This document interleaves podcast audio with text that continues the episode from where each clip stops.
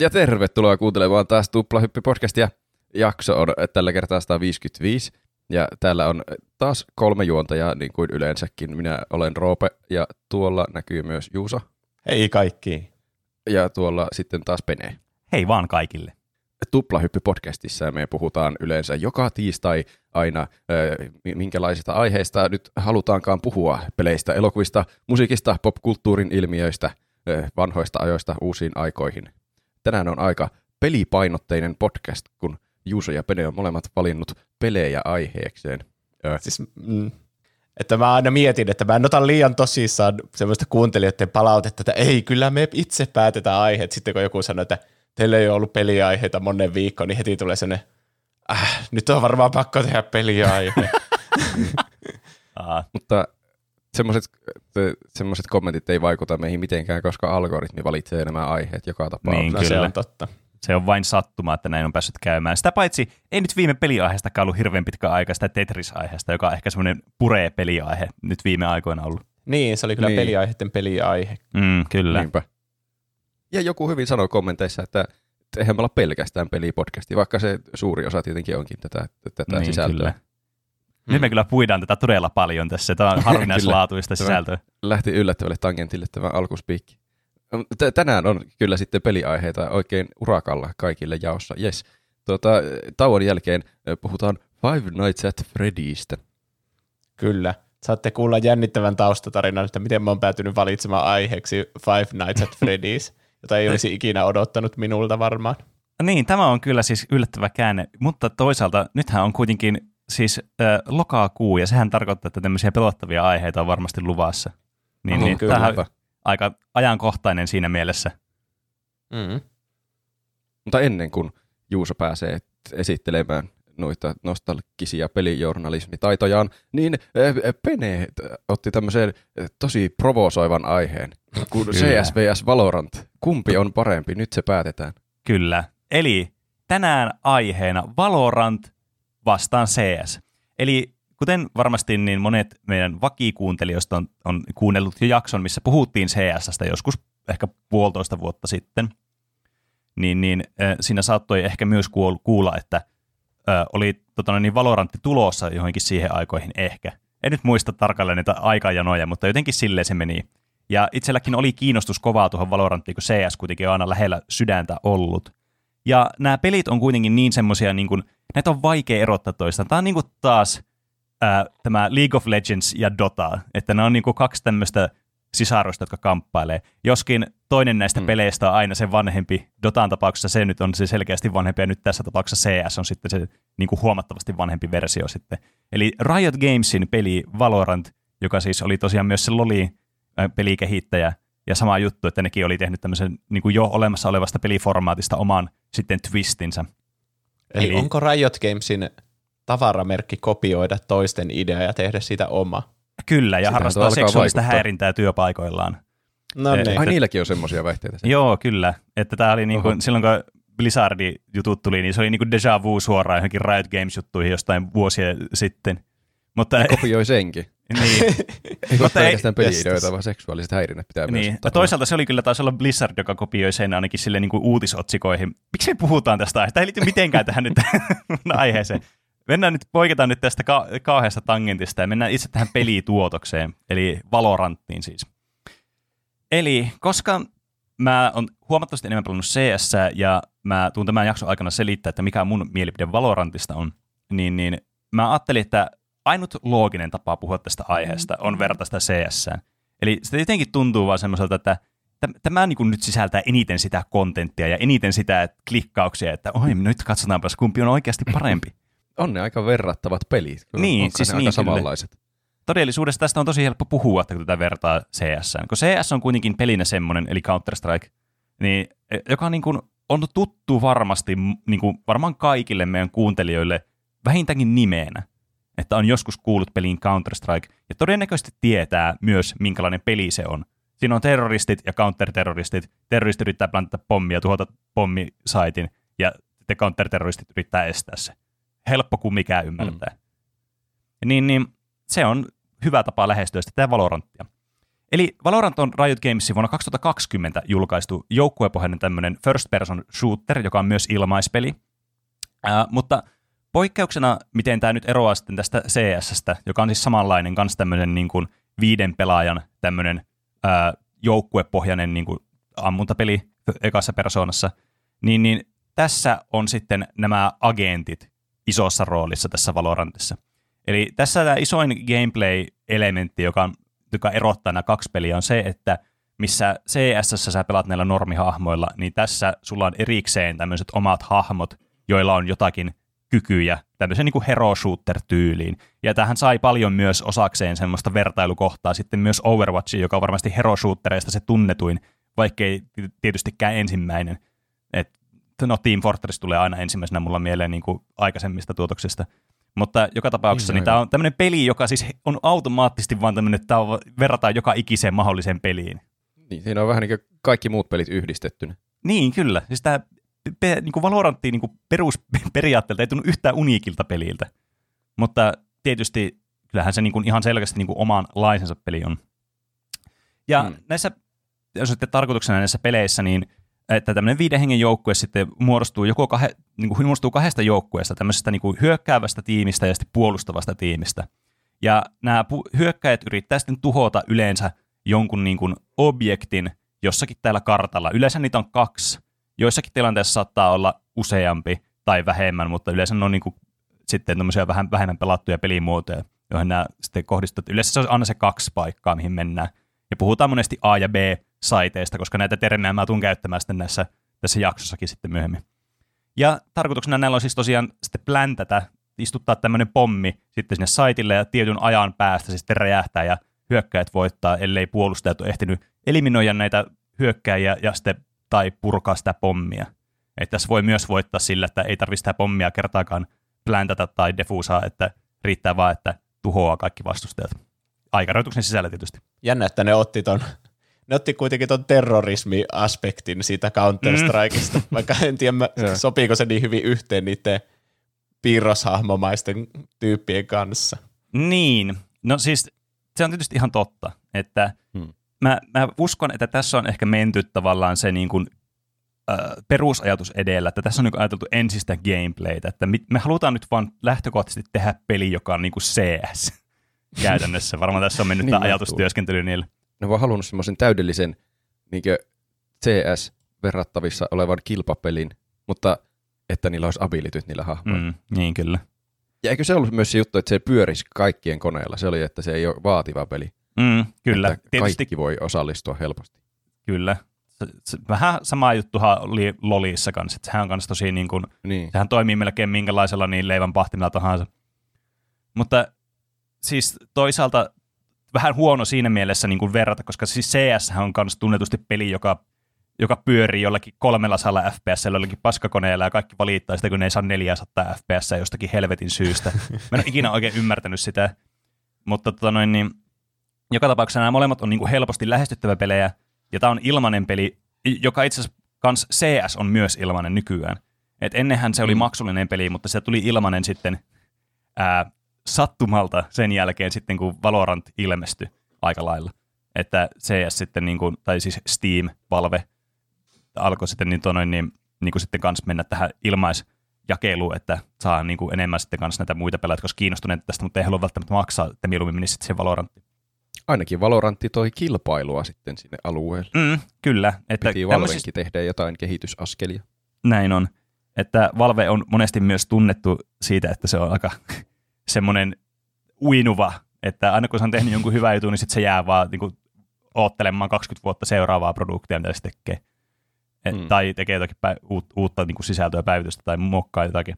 Mutta tota noin, niin tämä kilpailu on kyllä hyvä, että CS oli vähän niin kuin omaa laatuaan ja ihan niin kuin omassa kastissaan yksin, vaikka tämmöisiä kopiopelejä on siis lukemattomia määriä, joita mäkin olen itse asiassa pelannut. Mutta Valorant on ehkä semmoinen ensimmäinen kunnon kilpailija sitten CSlle, mikä on myös yksi syy, miksi tietenkin tämä aihe Valorant vs CS tuntuu loogiselta.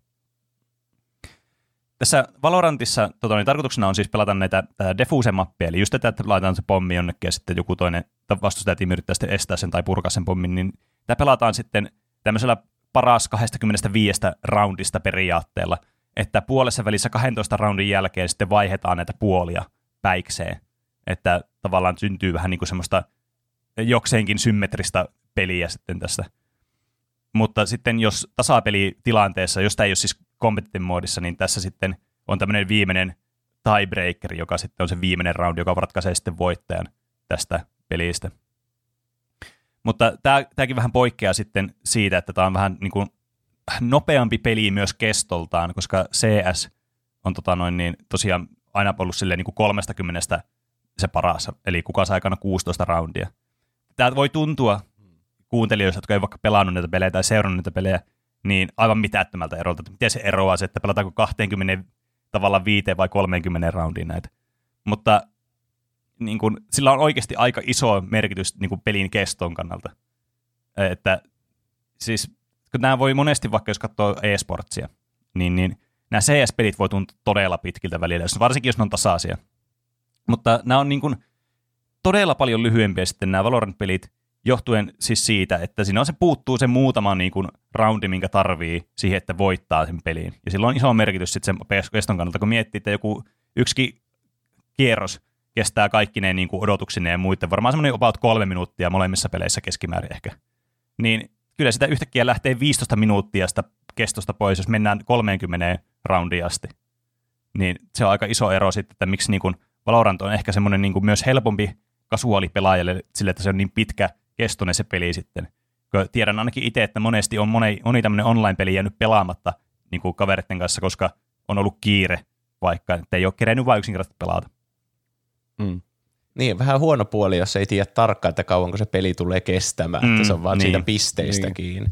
Niin, voi kyllä. periaatteessa kestää kaksi tuntia tai niin, jotain. Kyllä, ja sitten kun tota noin, niin varsinkin näitä sitten niin kuin tämmöisissä, kun pelataan kilpailullisesti vaikka rankedia tai sitten näissä niin kuin turnauksissa, niin monestihan tämä ei siis pääty tasapeliin tämä peli, tai siihen, että tulee joku sudden death, vaan näissä on yleensä sitten niin kuin overtimeit mukana, jotka on myös mm. itse asiassa, niin kuin, äh, no o, äh, CS se menee sillä tavalla se overtime, että sulla on niin kuin kuusi roundia, ja niistä paras niistä kuudesta sitten, joka saa ensimmäisenä neljä roundia, niin voittaa sen pelin. Ja sitten jos tulee taas tasapelitilanne, niin sitten taas uuset kuudet kuusi ja niin edelleen. Ja sitten aina vaihtelee niin kuin puolessa välissä tämä kuutta, eli kolme roundia, vaikka pelataan terroristeilla, sitten kolme roundia counter-terroristeina. Mutta tässäkin tämä Valorant on sitten muodostunut kaksi ja kaksi. Että tämä on niin kuin keskimäärin paljon lyhyempi peli, ja yleensä myös niin kuin nopea temposempi, myös ehkä johtuen siitä, että tässä on näitä heroja, joilla on sitten näitä abilityjä, mihin ihan kohta päästään. Nämä pelimekaniikat on kuitenkin siinä mielessä samat, että molemmissa nämä aseet funktioivat aika lailla samalla tavalla, että sulla on se perus crosshair siinä sun näytön keskellä, ja toisin kuin monessa modernissa shooterissa nykypäivänä, niin näillä ei tarvitse tähätä näillä aseilla silleen, niin kuin, että sä katsot jostakin Iron Sightista tyyliin right-klikkaamalla, vaan voisit suoraan ampua siihen, mihin sä tähtäät siinä näytöllä, kunhan sä et liiku. Että tämä on tämmöinen vähän mm. klassisempi FPS-peli sitten siinä mielessä, joskin tässäkin on mahdollisuutta sitten monessa näissä aseissa käyttää sitten tämmöistä niin kuin Iron Sightia, mitä ei tuossa CSS voi tehdä. Että tämä on vähän semmoinen niin ottanut vaikutteita myös tämmöistä moderneimmeista sitten niin kuin shooter-peleistä, verrattuna sitten se, se, että CS on niin vanha peli, että se on pysynyt aina juurilla ja käytännössä aina samanlainen se peli ollut. Että sitä ei ole sille niin kuin muutettu vuosikymmeniä saatossa hirveästi. Ja näissä molemmissa peleissä on sitten myös tämmöinen ekonomia-aspekti, mikä monesti niin kuin semmoista äh, niin kuin ulkopuoliselta jää niin kuin täysin niin kuin pimeäntoon, että miten tämä niin kuin toimii, tämä peli, että pitää olla oikeastaan pelannut tai seurannut, että niin kuin se tulee niin kuin selväksi. Eli näissä niin kuin molemmat joukkueet ja pelaajat sitten kaikista näistä joukkueista saa aina rahaa riippuen siitä, miten hyvin niillä menee se aina se joku roundi. Saako ne vaikka tappoja tai saako ne pläntättyä pommin, jne, jne. Ja sitten tällä rahalla tässä pelissä voi sitten ostaa aina niin kuin jotakin tavaroita, kuten vaikka armoria tai aseita sitten, kunnes sä kuolet seuraavan kerran, tai jos sä oot vaihtanut se aseen. Niin näissä molemmissa peleissä on sama juttu sitten sen osalta. Mutta äh, sitten tämä isoin ero sitten näillä peleillä on se, että tässä Valorantissa on nyt nämä agentit sitten, ja nyt mennään sitten tavallaan tähän aspektiin. Eli kuten monessa näissä hero on tapana, niin nämä niin kuin perustuu siihen, että sä valitset jonkun hahmon, tämmöisen, niin kuin, joka on luotu tämmöinen niin klassi tai joku muu, joka sitten niin pystyy tekemään tietynlaisia asioita tässä pelissä, niin kuin yleensä puhutaan jostain abilityistä. Että vaikka tällä, jos sä painat vaikka eetä, niin tämä vaikka tyyli heittää jonkun valopommi ja sitten se sokaisee kaikki tai jotain muuta vastaavaa.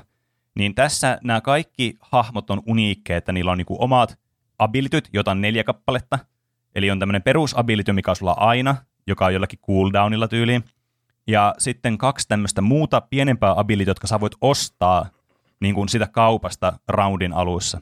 Eli siinä missä niin kuin Counter-Strikeissa nämä utiilityt, mistä puhutaan, eli semmoiset, teettekö, granaatit, niin kuin vaikka savugranaatit ja tämmöiset flashbangit ja muut vastaavat, niin nämä on semmoista, niin kuin, mitä ostetaan aina ja sitten käytetään peliaikana, ja yritetään saada niin kuin, taktista etua sitten niille.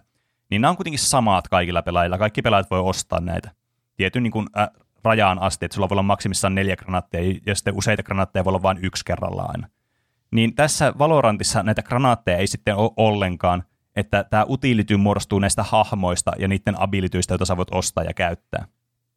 Eli Niin.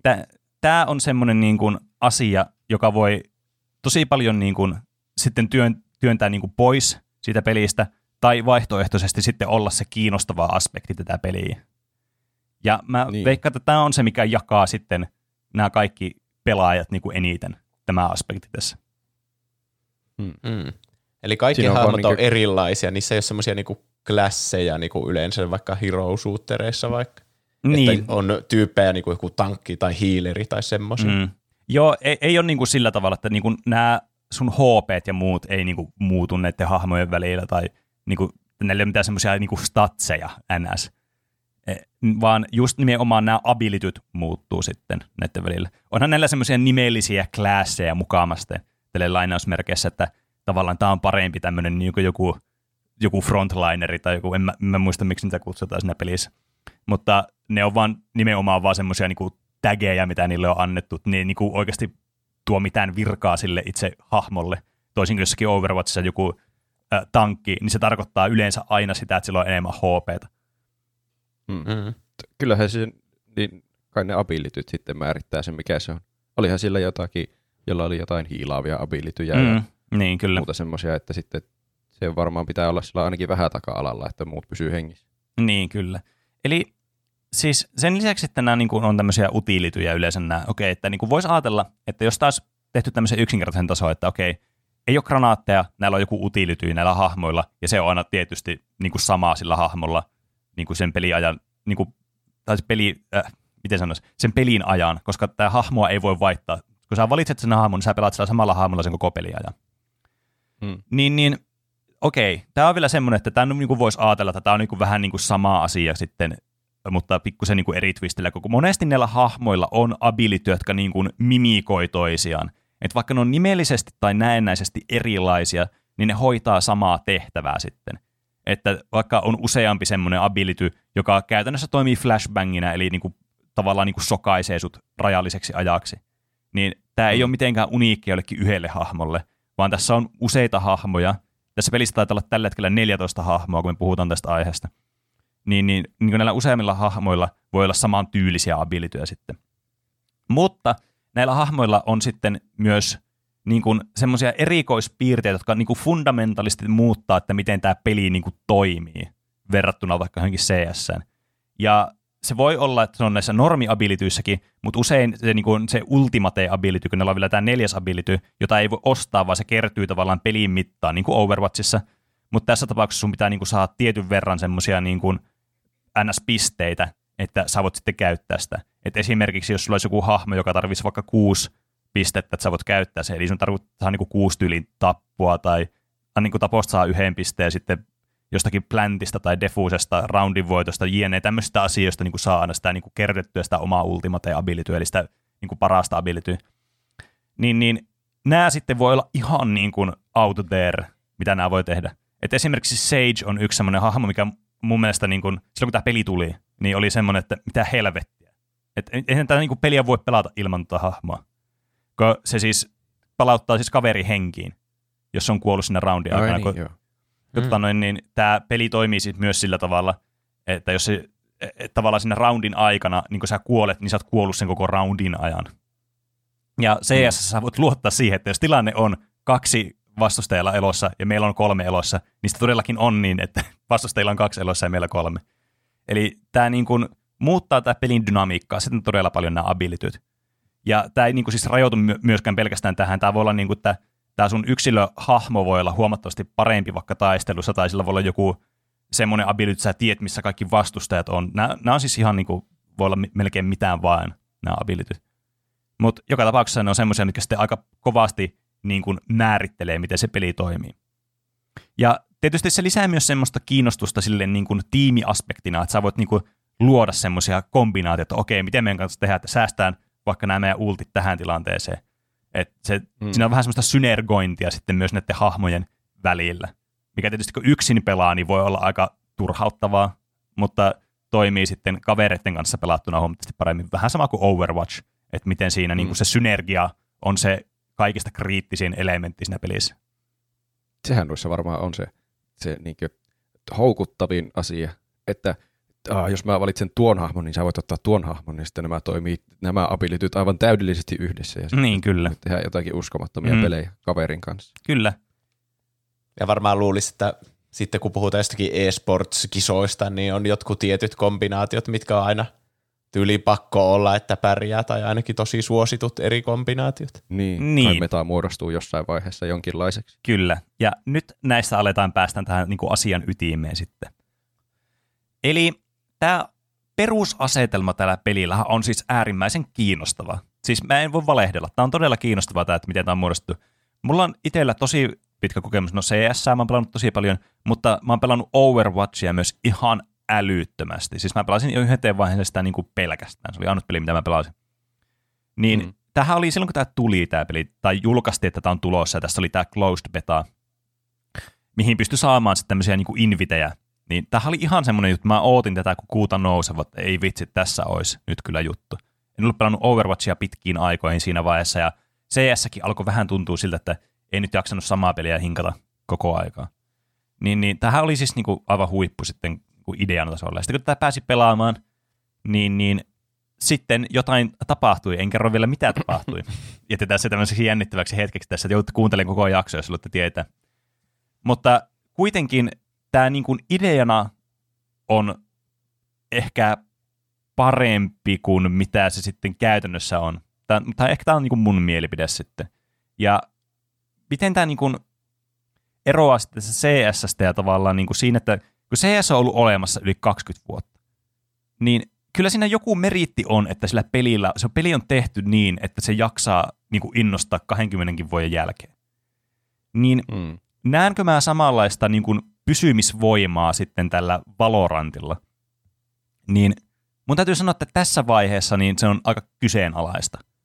Ja nyt me pureudutaan siis, että miten nämä sitten fundamentaalisesti eroaa toista ja mit, mitkä niin kuin hyvät puolet on CS ja versus Valorantissa sitten. Eli aloitetaan nyt vaikka tästä iästä, eli näillä peleillä, että miten, miten pitkäikäisiä nämä pelit on. Eli tosiaan CS on siis yli 20 vuotta vanha peli ja Valorant on alle kaksi vuotta vanha peli. Eli tämä ikä on aika iso aspekti tässä. Ja se tarkoittaa CSn tapauksessa tietysti sitä, että sillä pelillä on tosi pitkät juuret historiassa ja tosi iso player base myös, kun sitä on pelattu vuosikymmeniä. Paljon uusia pelaajia tullut, paljon semmoisia, jotka on pelannut pitkään tai semmoisia, että jotkut on niin lopettanutkin jossakin vaiheessa. Ja tästä johtuen myös paljon semmoista niin kuin taakkaa tietysti tulee niin kuin tämmöistä vanhasta pelistä. Eli tietenkin kun mitä vanhempi joku peli on, niin sitä yleensä hiotumpi se peli on, että miten sitä kuuluisi niin sanotusti pelata sitä peliä. Ja mä puhun tässä nimenomaan niin kuin tästä niin kuin kilpailullisesta aspektista nyt. että tietenkin kasuaalipelaajat aina kasuaalipelaa. Että se on nyt aina niin kuin, riippumatta siitä ajanjaksosta, milloin se on, niin se on yleensä aika vakioa se, että minkälainen se kasuaalipelaaja niin kuin, haluaa tehdä niitä asioita tai miten niin kuin se pelaa, niin se on aika niin kuin, samana pysyy kuitenkin.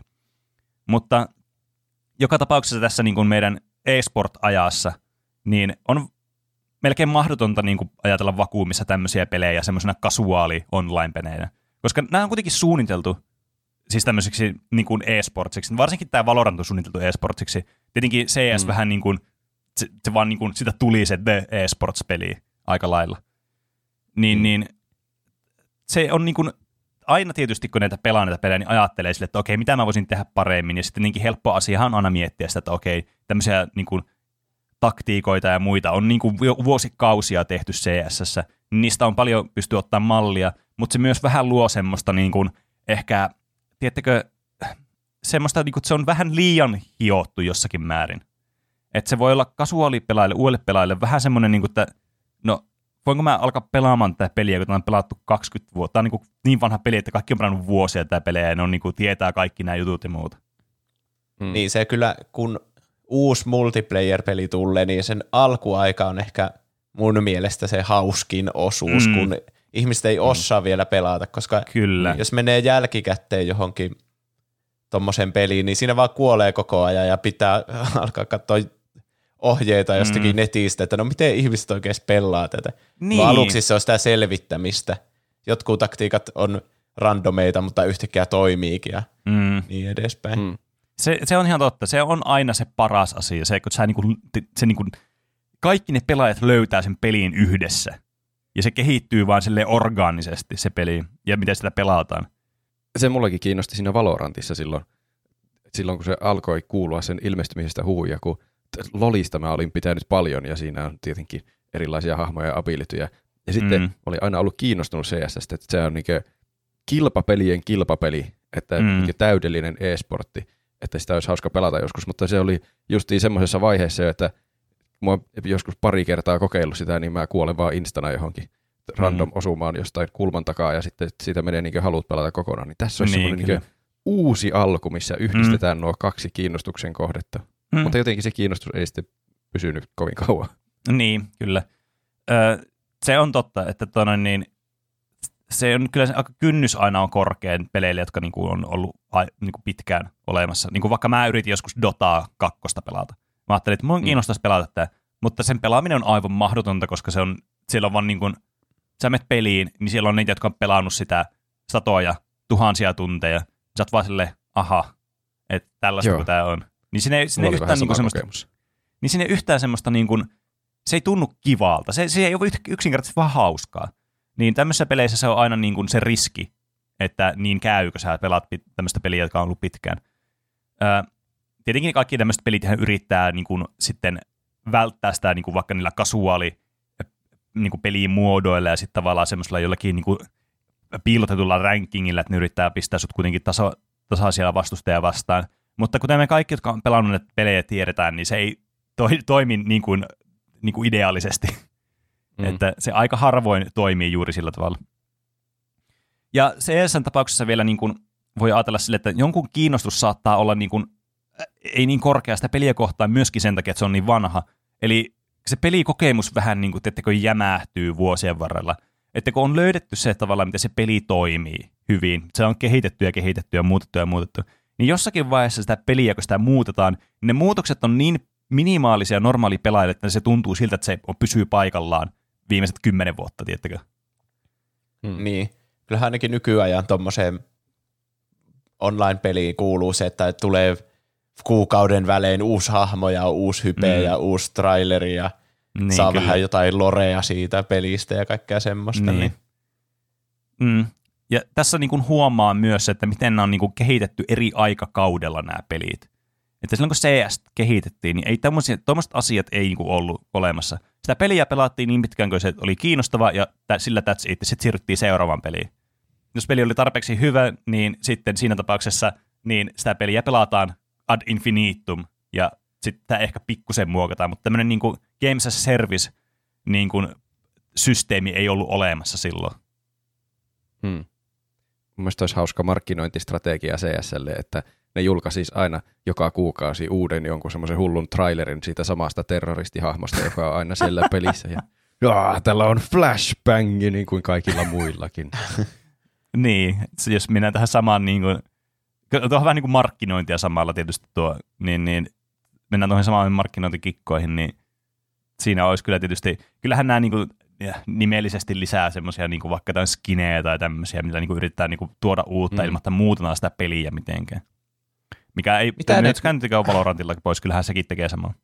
Mikä on, eikö CSS ole joku pimeät markkinat, jossa myy jotain aseita tai jotain oikealla Ai niin, ne, ne on jotakin hirveän kalliita ne jotkut aseiskin. Niin. Ja jotkut, mikä on joku CS-ruletteja, jossa uhka pelataan niin. niillä, niin mitä, niin. Kaik, mitä ne on? Onko ne No aseita vai skinejä vai mitä? Skinejä. Skinejä Mm. pelkästään. Joo. Ja mä argumentoin, että CS ei olisi niin suosittu kuin se on, jos siinä ei olisi noita skinejä. Mä oon aika vahvasti sitä mieltä, että ne, siis uskokaa tai älkää, niin tuo todella paljon pelaajia tuohon peliin, tai pitää niitä pelaajia siinä pelissä. Mikä siis kuulostaa ihan tyhmältä sille, kun ajattelee, mie, mie, alkaa miettiä, että no, ne on skinejä, että miksi joku pelaa sitä peliä sen takia.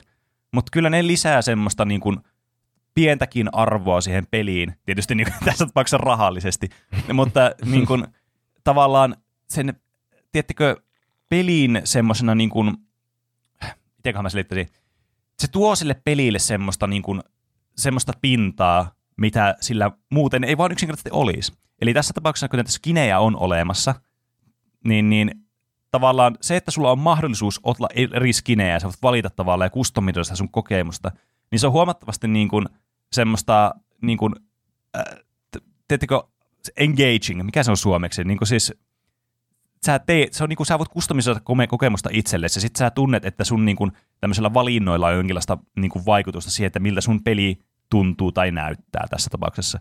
Voi näyttää kanssapelaajille, että mulla on näin hieno tämmöinen maailman harvinaisin violettiase. Niin, no jos haluaa mennä sitten kanssa, on niitä whaleja, joilla pystyy heittämään kaikki tuhannet eurot jonnekin Aviikka Dragolloreskineihin, mistä ne sitten pystyy flexaamaan muille. Mutta siis ne on ihan oikeasti niin kuin asia, mitä niin kuin, mikä meidän aivot on vaan sille, että aivot, me ollaan sille, että ihminen näkee skiniin ja sitten aivoissa alkaa actionit liikkumaan, että onpas mahtavaa. Se, se on vaan Niin. meidän hardcodattu vaan, että se vaan tuntuu hyvältä. Niin se on Saako varmasti niitä- yksi sille. Saako niitä skinejä jostain semmoisista laatikoista, vai voiko niitä ostaa vaan sieltä jostain kaupasta? Ää, niitä saa laatikoista, mutta Niin, näitä voi tietysti. tietysti Steamin marketplaceista näitä voi ostaa niin kuin toisilta käyttäjiltä. Mikä tietysti niin, kans, Aivan. se varmasti lisää tätä kiinnostusta tätä pe- peliä niin kuin tämmöisellä gambling-mielessä, koska jos saat jonkun kalliin skinin, sä voit oikeasti myydä sen sillä Steamin marketplaceissa, ja se tarkoittaa oikeasti, että saat rahaa, jota voit käyttää muihin Niin. peleihin esimerkiksi. Mutta ei mennä nyt liikaa siihen, kun tämä on kuitenkin Valorant-aihe. Joo.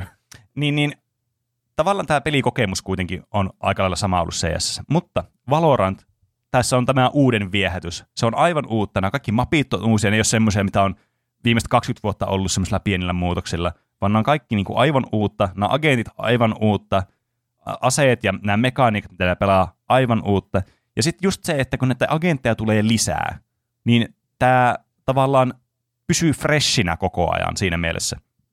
Että mm. sä et vaan niin kuin jää siihen samaan, niin kuin, sulla ei ole mahdollisuutta jäädä siihen samaan niin kuin pysyvään olomuotoon kuin tällä CSllä oli. Ja Overwatch on hyvä esimerkki tästäkin asiasta, koska kun Overwatchin kehitys vähän alkoi hiipumaan, varmastikin johtuen Overwatch 2 ja muista tämmöistä Blizzardin peruskikkailuista, niin huomattavasti niin kuin alkoi kiinnostus hiipumaan ihmisiltä tähän peliin, kun tämä ei enää tuonut sitä Games as a Service semmoista fiilistä, että tätä kehitetään koko ajan eteenpäin. Että näissä on myös se käännekohta sitten, että kun sä teet tämmöisen systeemin, joka aika pitkälti motivoi ihmisiä sille, että tämä muuttuu tämä homma, tähän tulee uutta. Ja sitten kun sitä ei enää tuukkaan, niin se on huomattavasti isompi kolaus sitten tämmöiselle pelille, kuin sitten vaikka semmoiselle pelille, joka on ollut 20 vuotta samaa peliä. Et, niin. Ja onhan, niin niin kun- siinä se, onhan siinä se kääntöpuolikin, se semmoinen kaksiteräinen miekka, että totta kai pysyy tuoreena peli, kun tulee koko ajan uusia hahmoja, mutta sitten ei voi pitää hetkenkään taukoa siitä pelistä tai on ihan pihalla ja ei Niin. osaa enää pelata ketään hahmoa vastaan. Kyllä. Se Se on, on, vaan tarkoituksella, että Niin pidetään on. pelaajat Niin. koko ajan mukaan. se on, se on totta ja se on pointti, mihin mä haluan palata ihan kohta, koska tuo on tärkeä asia myös niin kuin mun omaan mielipiteeseen tästä pelistä. Ja mm. tietysti tässä tapauksessa Valve ja Riot on kaksi eri yritystä, joilla on selkeästi eri niin kuin, tavat lähestyä tämmöistä peliä. Valve on aina ollut semmoinen sleeperi, että se vaan niin kuin, on sillä taustalla, se tekee jotain siellä, mutta se ei ole kovin näyttävästi esillä pelaajakunnalle tai missään, niin kuin, että okei, nyt me tehdään niin kuin te pelaajat haluaisitte, me muokataan tämä asia tai tämmöistä. Tai, niin kuin, Valvella, Valven aika on tämmöinen tunnettu pelimaailman meemi, eli Valve Time, että kaikissa kestää ihan helvetisti aikaa. Ei ole poikkeus CSN tapauksessa, kun tämä kehitys ja tämmöiset muutokset tulee aina hyvin hitaasti ja hyvin pienissä määrissä usein. Mutta Riotilla sitten on tapana enemmän sitten olla niin kuin, tavallaan äh, niin kuin enemmän aktivoida myös sitä pelaajakuntaa sitten vaikka jossakin someessa ja sitten tavallaan muokata sitä peliä vähän niin kuin aktiivisemmin ja ehkä isomminkin jopa. Niin kuin vaikka Lolin tapauksessa, nehän muokkaa sitä peliä jatkuvasti hirveästi. Mm. Että se kans tietysti yksi asia, mikä vaikuttaa sitten tähän, että se pysyy tuoreena ja freshinä. Että nämä niin kuin, on semmoisia aika keskeisiä eroja, että miten niin kuin, tätä peliä niin kuin, tavallaan tuotetaan. Että tämä niin kuin, miten tämä peli, meidän pelikokemus ja näkemys tästä pelistä on pelkästään tämmöisten niin kuin, korporaattisten asioiden, niin kuin, korporaattista, olipa huono sana, tämmöisten niin kuin, yritystoiminnallisten asioiden niin kuin, vuoksi sitten niin kuin, muodostuu meille. Ja just se, että miten niin kuin, tämä on niin kuin, oman aikansa tuotos tämä Valorant, kun tämä on tullut aikana, jossa niin kuin, pelit on tämmöisiä palveluita, jotka jatkuu ja niitä parannetaan koko ajan. Se on vaan niin kuin, oletus tämmöiselle pelille. Niin, mm. niin se on erilainen sitten lähestymiskulma, että jos tykkää enemmän pelistä, jossa tulee enemmän muutosta ja enemmän niin kuin, vaihtuu asiat, niin näillä niin kuin, metriikoilla Valorant on vaan selvästi parempi vaihtoehto, koska CS on suoraan sanottuna aika niin kuin, jämähtänyt paikalleen. Niin. Pitää oikeasti tykätä CSn pelaamisesta, että mm. jaksaa pelata CS. Niin, kyllä. Tietysti CS on vaan niin kuin, kyllä osoittanut sen, että peli on tehty niin hyvin, että se voi kestää tuommoista. Ei sitä peliä pelattaisi nykypäivänä, jos se ei olisi niin kuin lähtökohtaisesti niin hyvää se peli. Että kyllähän mm. sillä täytyy olla merittinsä, vaikka ei, vaikka pelaaja vaikka, tai henkilö, joka ei ikinä vaikka pelannut CS tai ei pelaa tai tykkää CS, niin ei voi kuitenkaan niin kuin väittää vastaan, että tämä peliä ei olisi olemassa, jos tällä ei olisi sellaisia merittejä. Ja semmoinen yksi asia, sitten nyt mennään niin kuin itse tähän peli-gameplayhin, niin mikä mulla niin kuin ehkä, ehkä mulla mättää, mutta joku toinen voi taas ajatella vähän eri mieltä. Eli näissä peleissä on erilainen niin kuin tämmöinen symmetrian tavalla aste. Eli siinä, missä CS on aika symmetrinen peli, eli molemmilla on nämä samat hahmot, joilla on samat aseet, no okei, okay, lainausmerkeissä samat aseet, koska näillä on joku muutama pari asetta per niin kuin terroristi- ja CT-puoli, jotka eroaa toisistaan. Mutta niin kuin, todella pitkälti nämä on niin kuin samoja. Näillä on ihan samat tavarat ja näillä on ns. samat kyvyt, koska näillä ei ole näitä kykyjä. Eli tämä on hyvin niin kuin tasapainoinen peli siinä mielessä. Tämmöinen symmetrinen, vaikka tietenkin tämä, on, tämä peliasetelma, gameplay on niin kuin asymmetrinen siinä, että toiset hyökkää ja toiset puolustaa. Mutta joka tapauksessa se tuo semmoisen niin kuin stabiiliuden tunteen, semmoiset, että sä niin kuin voit olla hököllä joka tilanteessa silleen niin kuin suhteellisen pienellä niin kuin aivovoimalla. Että sun ei tarvitse mm. alkaa miettimään kauheasti, että okei, okay, että noilla on nyt, nuo voi tehdä tommosia asioita, ja me ei voida tehdä noita asioita. Vaan kaikki, jos sä pystyt tekemään jonkun asian, niin todennäköisesti toinen voi tehdä saman asian myös. Että tämä on aika keskeisessä roolissa tätä peliä. Ja se myös on semmoinen, että tavallaan se on paljon helpompi myös käsitellä ulkopuolelta ja sitten siinä pelissä sisällä, sitten tavallaan voi keskittyä johonkin muuhun aspektiin siinä pelissä sitten, joka on usein äh, ehkä se tärkeä asia tässä, jos luomme niin, niin kuin, äh, isommalle tasolle, niin tietenkin se, että kuinka hyvä saa vaikka mekaanisesti siinä pelissä, mutta se niin kuin itse metapeli ja se, tai se, niin kuin se strategia siinä pelissä, se, että miten sä ymmärrät ja luet sitä peliä, niin on aika tärkeässä roolissa. Mutta Valorant sitten tarjoaa toisenlaisen näke, nä, niin kuin lähestymiskannan tähän, joka on huomattavasti ehkä semmoinen niin työsevämpi aivotoiminnaltaan. Koska tämä peli on niin kuin melkein aina aika asymmetrinen, johtuen näistä hahmoista, kun nämä on niin erilaisia nämä hahmot. Ja ihmiset pelaa näitä hahmoja varmasti eri tavoilla. Mikä lisää tietysti semmoista, niin kuin, teettekö, skill ceilingia sitten ihan hirveästi tähän peliin. Että sen mm. lisäksi sun pitää olla taitava mekaanisesti vaikka ampumaan, liikkumaan, sitten peli älyllisesti, että okei, mihin mitä meidän kannattaa tehdä tässä tilanteessa, mitä tuo tarkoittaa, kun tuo tyyppi on tuolla, että miten tämä tarkoittaa nyt vastustajien vaikka puolustuksen kannalta tai jotain tämmöisiä asioita. Niin tähän tulee vielä lisäksi päälle, että nämä hahmot on erilaisia ja mitä kaikkea näillä hahmoilla voi tehdä.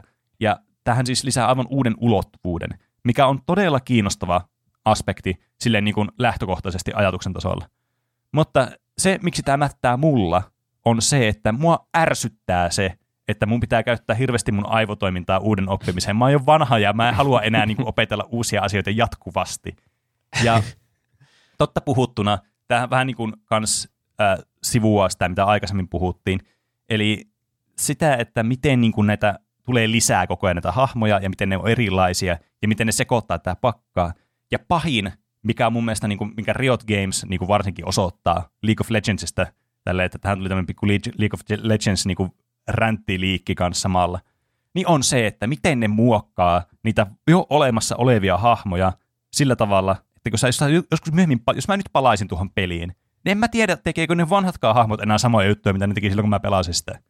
Mm. Ja mikään ei ole niin frustroivaa mun mielestä pelissä, kun sä pelaat ja sä luulet, että okei, mä tiedän, ja mulla on nyt ajatus, miten tämä tilanne tulee menemään, ja mä oon niinku rakentanut tämmöisen, että mulla on tämmöinen suunnitelma tähän hommaan. Vaikka jos sä puolustat jotain pommisaittia, ja sä tiedät, että okei, tuolta on tuo kaksi tyyppiä tulossa, ja tiedät, mitkä ha- hahmot niillä on. Sä oot silleen, että okei, niillä on varmasti jonkinlainen tämmöinen suunnitelma. Ja sitten ne tekee jonkun asian, mitä sä et edes tiennyt, että ne voi tehdä. Ja sä, niin. sen takia sitten tämä sun suunnitelma oli turha. Ja sä te häviätte vaikka tämän roundin sen takia. Se on ihan äärimmäisen turhauttavaa. Koska CSS tämä... olisit va- jossakin kulman takana oottelee, että vastustaja tulee, mutta se lentääkin katon yli sun selän taakse. Niin. Hetkinen, mitä tapahtui? Niin, et, niin kun se, CSS ne tilanteet, mitkä tapahtuu tuommoiset, että jos ne tulee sieltä ja läsäyttää sua yköisellä naamaa, niin no, ne vaan nyt läsäytti sua yköisellä, no ne vaan niin kuin, ne teki sen suunnitelman paremmin kuin mitä sä teit sun suunnitelman. Silleen niin kuin mm. yksinkertaisella tasolla. Mutta... Niin, CS muistuttaa vähän semmoista niin kuin jotain urheilulajia, niin kuin joku jalkapallo, että ei siihen tuu yhtäkkiä uutta mekaniikkaa, vaan kaikki niin, lähtee kyllä. samoista asetelmista ja se mm. strategia toteutuu siinä pelin aikana sitten niiden palikoiden avulla, mitkä on siinä pelissä ja niin, niin edespäin. Toinen se Saka. Valveen peli, se Dota 2, mm. jos tämä katsoi sen dokkari, niin siinä näkyy eSports-turnauksissakin, kuinka sillä on iso merkitys, että mitä hahmoja ne valitsee, ja sitten yhdessä tekee semmoisen suunnitelman mm. siinä mm. alussa jo, ja sitten siinä on just se, en mä nyt tarkkaan muista, jotenkin kielletään tietyt hahmot ja valitaan tietyt hahmot, mm. ja sillä tavalla. Mm se muistuttaa enemmän semmoista niinku sodan käyntiä, jossa niin. sillä on iso merkitys sillä mm. strategialla, millä sä lähet siihen. Mm, ja se on niin niinku melkein puolet siitä, ja sitten toinen puoli on se toteuttaminen. Niin, että vähän, se on... vähän vaan eri, erilainen. Niin. Saa. Aika hassu pointti sinänsä, että kun Valoranttihan niin yritettiin tuoda maailmaan semmoisena, tämä on CS, mutta helposti lähestyttävä, tämmöinen mm. niin kaikille avoin tämmöinen mahtava uusi e-sportti, johon voi helposti päästä sisälle ja innostua. Mutta sitten tuo aspekti, että siinä on, no silloin siinä ei ainakaan ollut hirveän montaa eri niitä hahmoa, mutta että siinä on edes niitä hahmoja, joilla on kaikilla eri abilityt, niin nehän pitää opetella heti alkuun, että pystyy niin. pärjäämään. Toki siis se tää... tuo kiinnostusta, monestihan käy tuommoisissa peleissä, että kuolee johonkin abilityyn ja sitten mikä helvetti tuo oli. Yhtäkkiä pimeys mm. vallitsi ja mä vaan kuolin. Ja, mutta sitten tulee tietenkin semmoinen, että mun pitää itse päästä testaamaan tuota hahmoa, tuo vaikuttaa kiinnostavalta, jos oikein niin tykkää siitä niin, pelistä, niin, eikä niin turhaudu vaan siihen tietämättömyyteen. Mm, kyllä. Myönnän oman, omat erheeni tässä, että mä oon, mun niin kuin ajatusmaailma oli jo niin kuin lähtökohtaisesti asennoitunut niin kovasti CS ja siihen, kuinka selkeä ja tavallaan niin kuin semmoinen teettekö semmoinen jämpti-peli, se on semmoinen rehti-peli, semmoinen, että siinä kaikki niin kuin, palikat on juuri niin kuin sä kuvittelet, se toimii juuri näin. Niin, Hauska. Mä... Päädytään, päädytään tässä johonkin, että ne on yhtä hyviä pelejä, mutta Pene on vaan katkera vanhus eikä halua uusia asioita. Niin, kyllä. niin, äh, siis se on, se on tosi niin kuin, se, on, se, se vie paljon aikaa ja resursseja. Sun täytyy opetella käytännössä ihan uusi peli. Tämä ei tietystikään ole mikään niin kuin negatiivinen puoli lähtökohtaisesti, koska jos haluaa opetella uuden pelin nollasta, niin ehkä tämä on kiinnostavampi opeteltava peli tässä on ehkä kiinnostavampia mm. aspekteja, ja tämä on semmoinen niin kuin eläväisempi tämä peli. Ei sitä pääse mihinkään. Mutta se just, että minkälaista pelikokemusta sä itse etsit tässä, ja kun verrataan tämmöisessä niin kuin kärjistetyissä näkökulmassa, että Valorant versus CS, niin ei tämmöistä voi ottaa huomioon, tai niin kuin ottaa huomiotta tämmöistä niin kuin pointtia, että se on ärsyttävän niin kuin, niin kuin rankaseva niille, jotka ei käytä kaikkea aikaa siihen peliin. Et jos mä nyt palaan mm. CS-sään vaikka, mä en ole pelannut siis CS-sääkään niin kuin, ö, varmaan vuoteen, niin, niin jos mä nyt palaisin siihen, niin mä osaisin silti pelata sitä peliä niin kuin ennenkin. Ja se, te, ainut ero oikeastaan olisi se, että mä en olisi varmaan niin hyvä ampumaan siinä pelissä kuin aikaisemmin. Ja mun, niin kuin, teettekö, ongelmanratkaisukyky jossakin tilanteessa ei olisi niin hyvää kuin mitä se ennen oli. Mutta joka tapauksessa, kun mä pelaan sitä peliä, niin mulla ei tule semmoista, että mitä helvettiä, että miksi tämmöinen asia tapahtuu, mitä mä tein. Semmoista, että teettekö, te teette asian oikein, mutta silti te ette voi sille mitään, kun te vaikka tulee joku skilli, josta te ette tiedä mitään, niitä vaan häviätte automaattisesti mm. siinä tilanteessa. Semmoista ei voi tulla CS. Eli tämä palaaminen tähän peliin on huomattavasti helpompaa, toisin kuin Valorantissa, missä sun pitää olla koko ajan tämän kärryillä, tai sitten niellä sun frustraatio siihen, että sä tuut ottamaan dunkkuun asioista, joita sä tiedä, mitä tapahtuu tosi pitkään. Hmm. Mulla on käynyt Lolissa nyt tuolla viime aikana. Mä aina välillä palaan mm. Loliin hetkeksi. Mutta kun se on nykyään, mä en pelaa sitä sillä niin pelinä, että mä seuraisin kaikkia patchnoteja ja kaikkea, että mikä champi on nyt hyvä ja mi- miten muuttu tuo mm. ability. Vaan se on vaan mä en niin kuin... pelaa sitä pelinä, eli lue patchnoteja ja mikä champi muuttuu. Kyllä, se, se on se parasta En pelaa sitä sillä tavalla, että mä haluaisin niin pärjätä siinä mahdollisimman paljon, että pelaisin rankkeria tai muuta. Se on vaan niin ajanviettotapa kavereiden kanssa tällä niin. hetkellä. Niin sitten nyt varsinkin kun viime kerralla pelasin, niin siellä oli taas tullut joku ainakin yksi tai kaksi uutta champeja ja sitten pitää yrittää bänniä ne champit, tai sitten jos ne pääsee peliin, niin olla vaan, että jaa, no okei, tästä tulee sitten niin. tämmöinen peli, että sieltä tulee joku ability, mitä en tiedä yhtään, mitä se tekee. Niin, tässä on myös semmoinen mahdollisuus että tämmöiselle, no tämä ei ole ehkä tämmöisessä pelissä niin todennäköistä kuin jossakin ehkä lolissa, kun nämä kuitenkin niin kuin, no en mä tiedä, ehkä mä puhun vaan paskaa tässä. Mutta siis anyway, mitä mä yritän tällä sanoa on sitä, että tässä on aina mahdollisuus tämmöisessä hero tai vastaavissa tämmöisissä elementeissä siihen, että power creep on asia, joka vaan yksinkertaisesti tapahtuu. Että kun näitä niin. hahmoja tulee tarpeeksi, niin jotta se uusi hahmo olisi kiinnostava tai että ihmiset pelaisi sitä, niin se pitää olla joko A, erilainen, B, jollakin omalla gimmikillään kiinnostava, tai C, vaan parempi kuin aikaisemmat. Mm. Koska jos ei se ole mitään näistä, niin ei kukaan pelaa sitä hahmoa sitten. Ja monesti niin. se vaatii useamman näistä kolmesta. Että se ei riitä Helposti. vaan, että okei, se on vähän erilainen. Koska sulla on vaan rajallinen asia, mitä sä voit tehdä kuitenkin tuommoisessa pelissä. Niin kuin vaikka, no Lolista vaikka nyt nopeasti tuossa, niin sulla on rajallinen asia vaikka, minkälaisia niin kuin reiluja liikkumisabilityjä sä voit tehdä. Ja sitten tulee mm. semmoinen, kun sulla tulee enemmän, enemmän liikkumisabilityjä, niin sitten kaikki hahmot, joilla ei ole mitään vaikka dashia tai muuta tämmöistä, niin ei vaan niitä voi vaan pelata yksinkertaisesti, koska ne ei vaan Joo. ole yhtä hyviä. Helposti siinä käy kyllä niin, että vanhoista hahmoista tulee aivan turhia mikä on varmaan sitten se syy, miksi niitäkin muutetaan, ja sitten se on vielä vaikeampi palata siihen peliin, kun niin, vanhatkin kyllä. hahmot on erilaisia, niillä on eri abilityt. Niin, Mutta en tiedä, niinku... onko se Valorantissa ongelma, kun en ole pelannut niin paljon, että onko siinä niinkö tuommoista samanlaista hurjaa power niin. Ehkä jossain tietysti... vaiheessa tulee, jos ei vielä ole. Niin, siis tämä on tietysti, niin kuin, tämä ei ole ongelma tällä hetkellä, tämä on varmasti niin kuin, ongelma tulevaisuudessa jossakin vaiheessa, mutta niin. tavallaan niin kuin, ja sehän, tämä on vaan niin kuin, sulla on niin kuin hyvät aikeet tässä, tavallaan niin kuin pelin kehittäjänä, että sä haluat niin kuin parantaa niitä aikaisempia hahmoja, että ne on pelaattavia. Mutta sitten mm. se aiheuttaa tilanteet, mitkä frustroi sitten normaalipelaajia, tekee vaikeammaksi pelin palaamisen. Niin. Mutta kans, mikä tässä niin kuin on semmoinen asia, mikä mua henkilökohtaisesti ärsyttää todella paljon Valorantissa. No ensinnäkin se, että kun sä menet pelaamaan CS, joka on ilmainen peli kanssa Valorantin kanssa, molemmat on ilmaisia pelejä, se ei maksa sulle yhtään mitään mennä pelaamaan jompaa kumpaan tai molempia sä menet pelaan CS, niin sä pääset pelaamaan sen koko pelikokemuksen. No niin, that's that. Sä vaan meet sinne peliin ja sillä selvä. Sä nyt sitten pelaat sen roundin, miten sä pelaat sitä. Ja tämä sun skill ceiling sitten tulee tästä, että mitä sä tiedät nämä kentät, miten sä saat käyttää sun utiilityö, miten hyvät ampumataidot sulla on, miten hyvä game sense. Tämmöisiä, niin kuin, mitkä tuntuu loogisilta tämmöisiltä niin kuin, äh, kilpapeliasioilta, mitkä voi parantaa sun pelin tasoa. Okei. Okay. Mm. Äh, Valorantissa tämä ei ole niin yksinkertaista asia. Ja tämä mä syytän Riot Gamesia tästä niin kuin erityisesti. Ja tämä ei myöskään, tämä ei ole pelkästään niin kuin Valoranttiin kohdistuva, vaan tämä kohdistuu myös muihin vastaaviin peleihin. League of Legends esimerkiksi, ää, Rainbow Six, Siege esimerkiksi. Kaikki tämmöiset pelit, missä sulla on niitä hahmoja.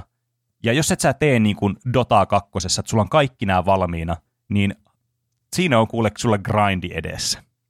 Ja se niin, ei ole kuule mikä tahansa grindi, vaan se on aika pitkä ja niin kuin ikäväkin jossakin määrin, koska nämä siis nämä hahmot ei ole valmiiksi unlokattuna sulla. Osa on, tämmöiset starterihahmot on valmiiksi, mutta ei kaikki. Ja usein ne kiinnostavat hahmot on niitä, jotka ei ole valmiiksi unlokattuna.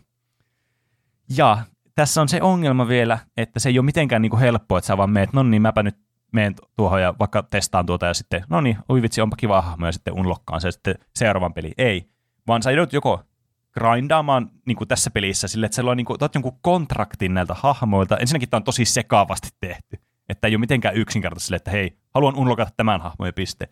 Vaan sun pitää niin kuin, ottaa se joku hahmo, jota sulla ei oo. Sitten tehdä sille joku kontrakti ottaa, ja sitten pelata tätä peliä, että saat expaa sille hahmon kontraktille, ja sitten kun se on tarpeeksi iso levelinen, niin sitten sä voit redeemaa se hahmo itsellesi.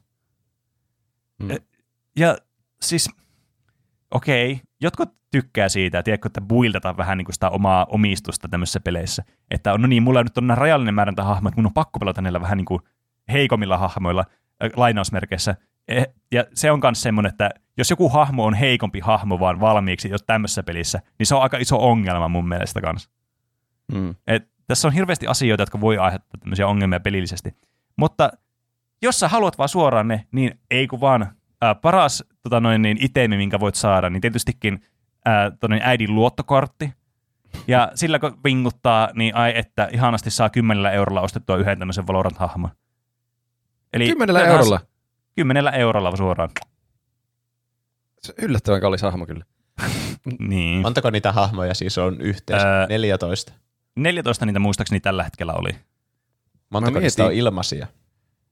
Ei kun anteeksi, 16 on tällä hetkellä ilmaisia. Eikö siis 16 on olemassa niitä hahmoja tällä hetkellä, pahoittelen. Ja mun mielestä valmiiksi oli ehkä joku vii, viisi, joo, koska sehän on minimimäärä, mitä sulla täytyy tiimissä olla hahmoja.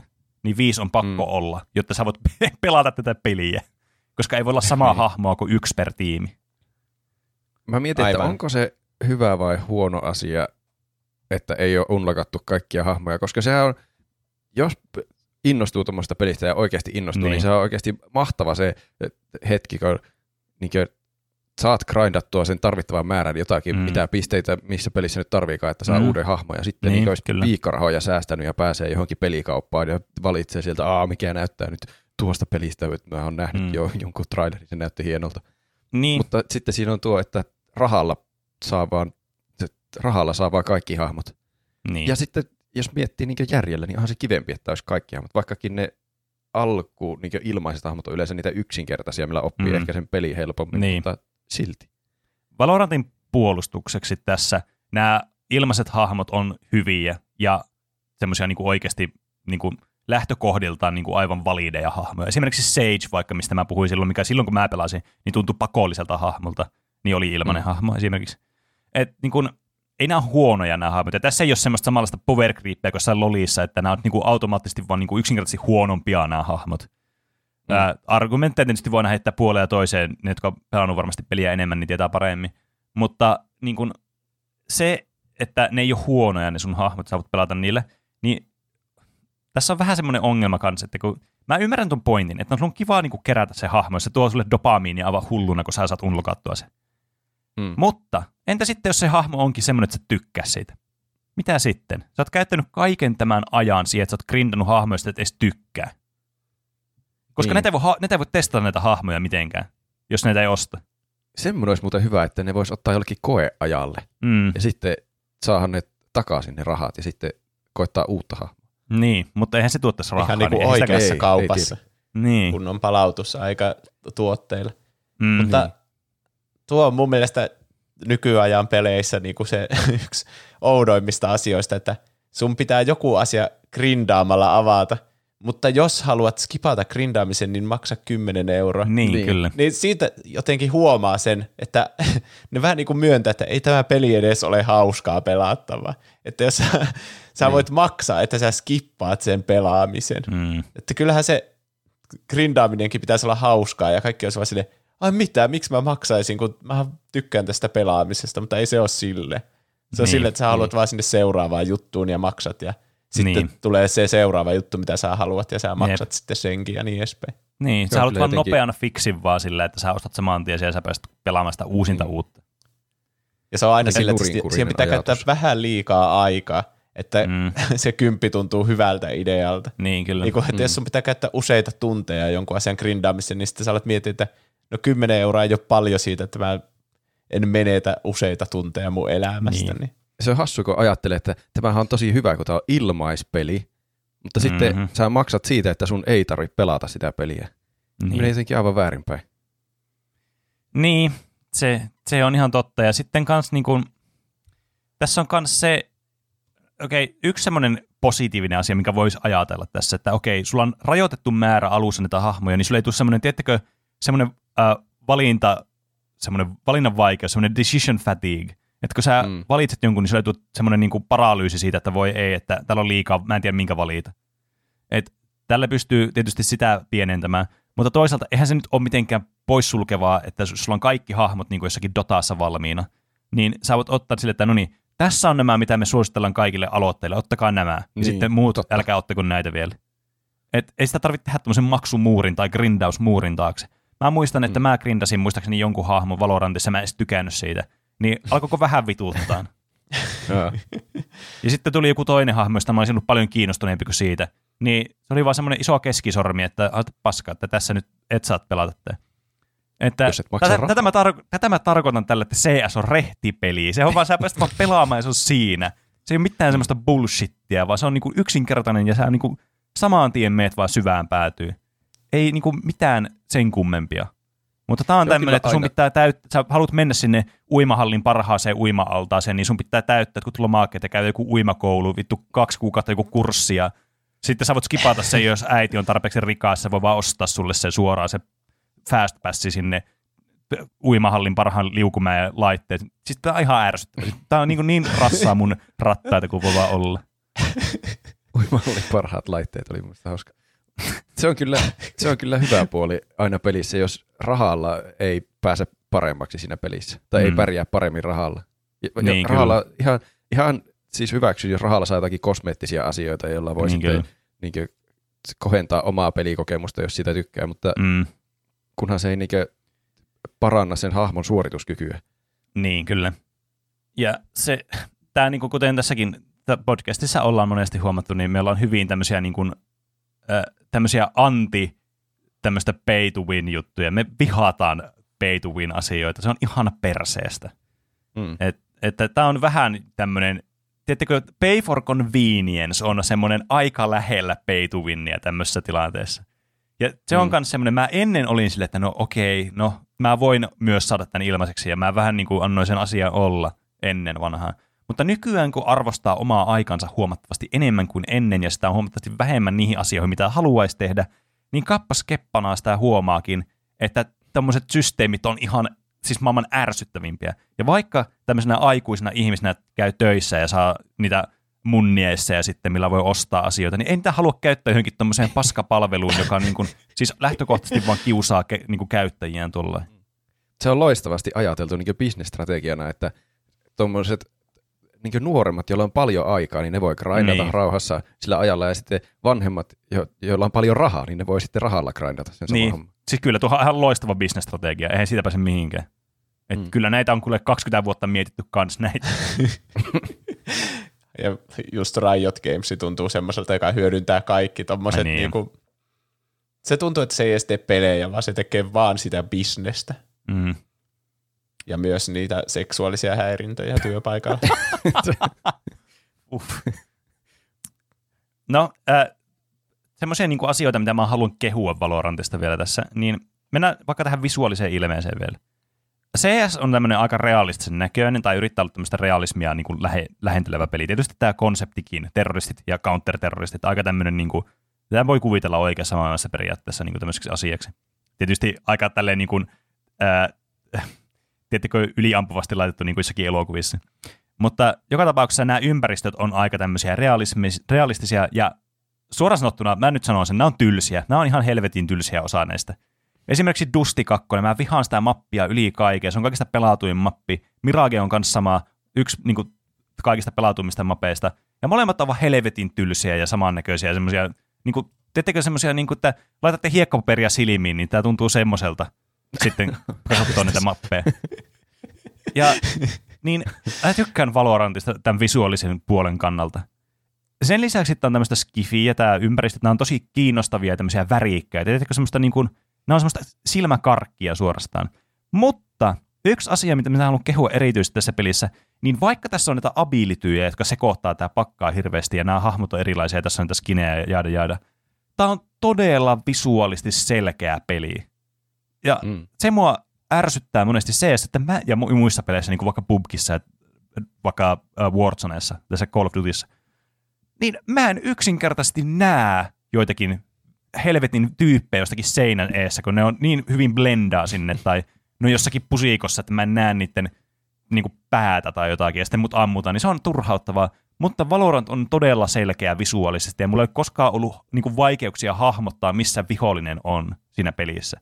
Ja se on tosi mm. iso plussa, mikä tässä pelissä on. Että on tosi selkeä, äh, vaikka tässä on näitä abilityjä.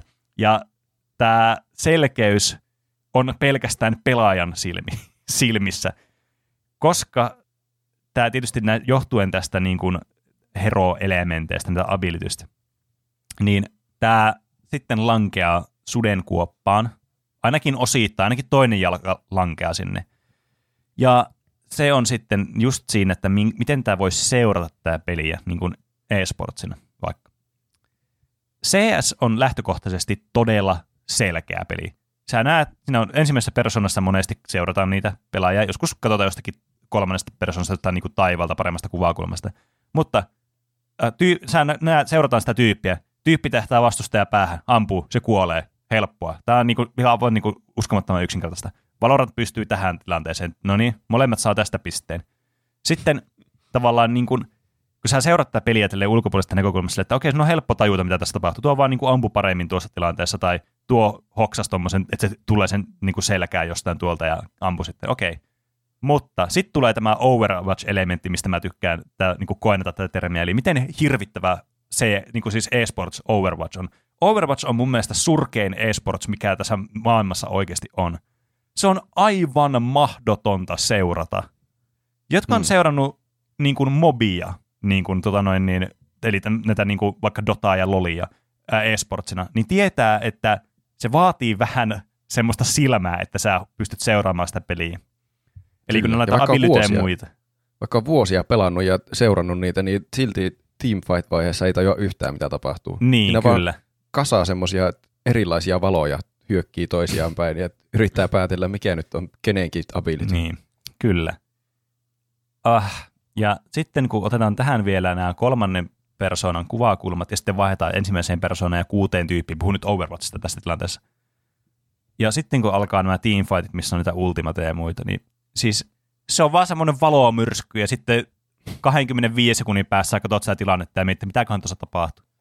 Hmm. Se on ihan siis painajaismaista seurata.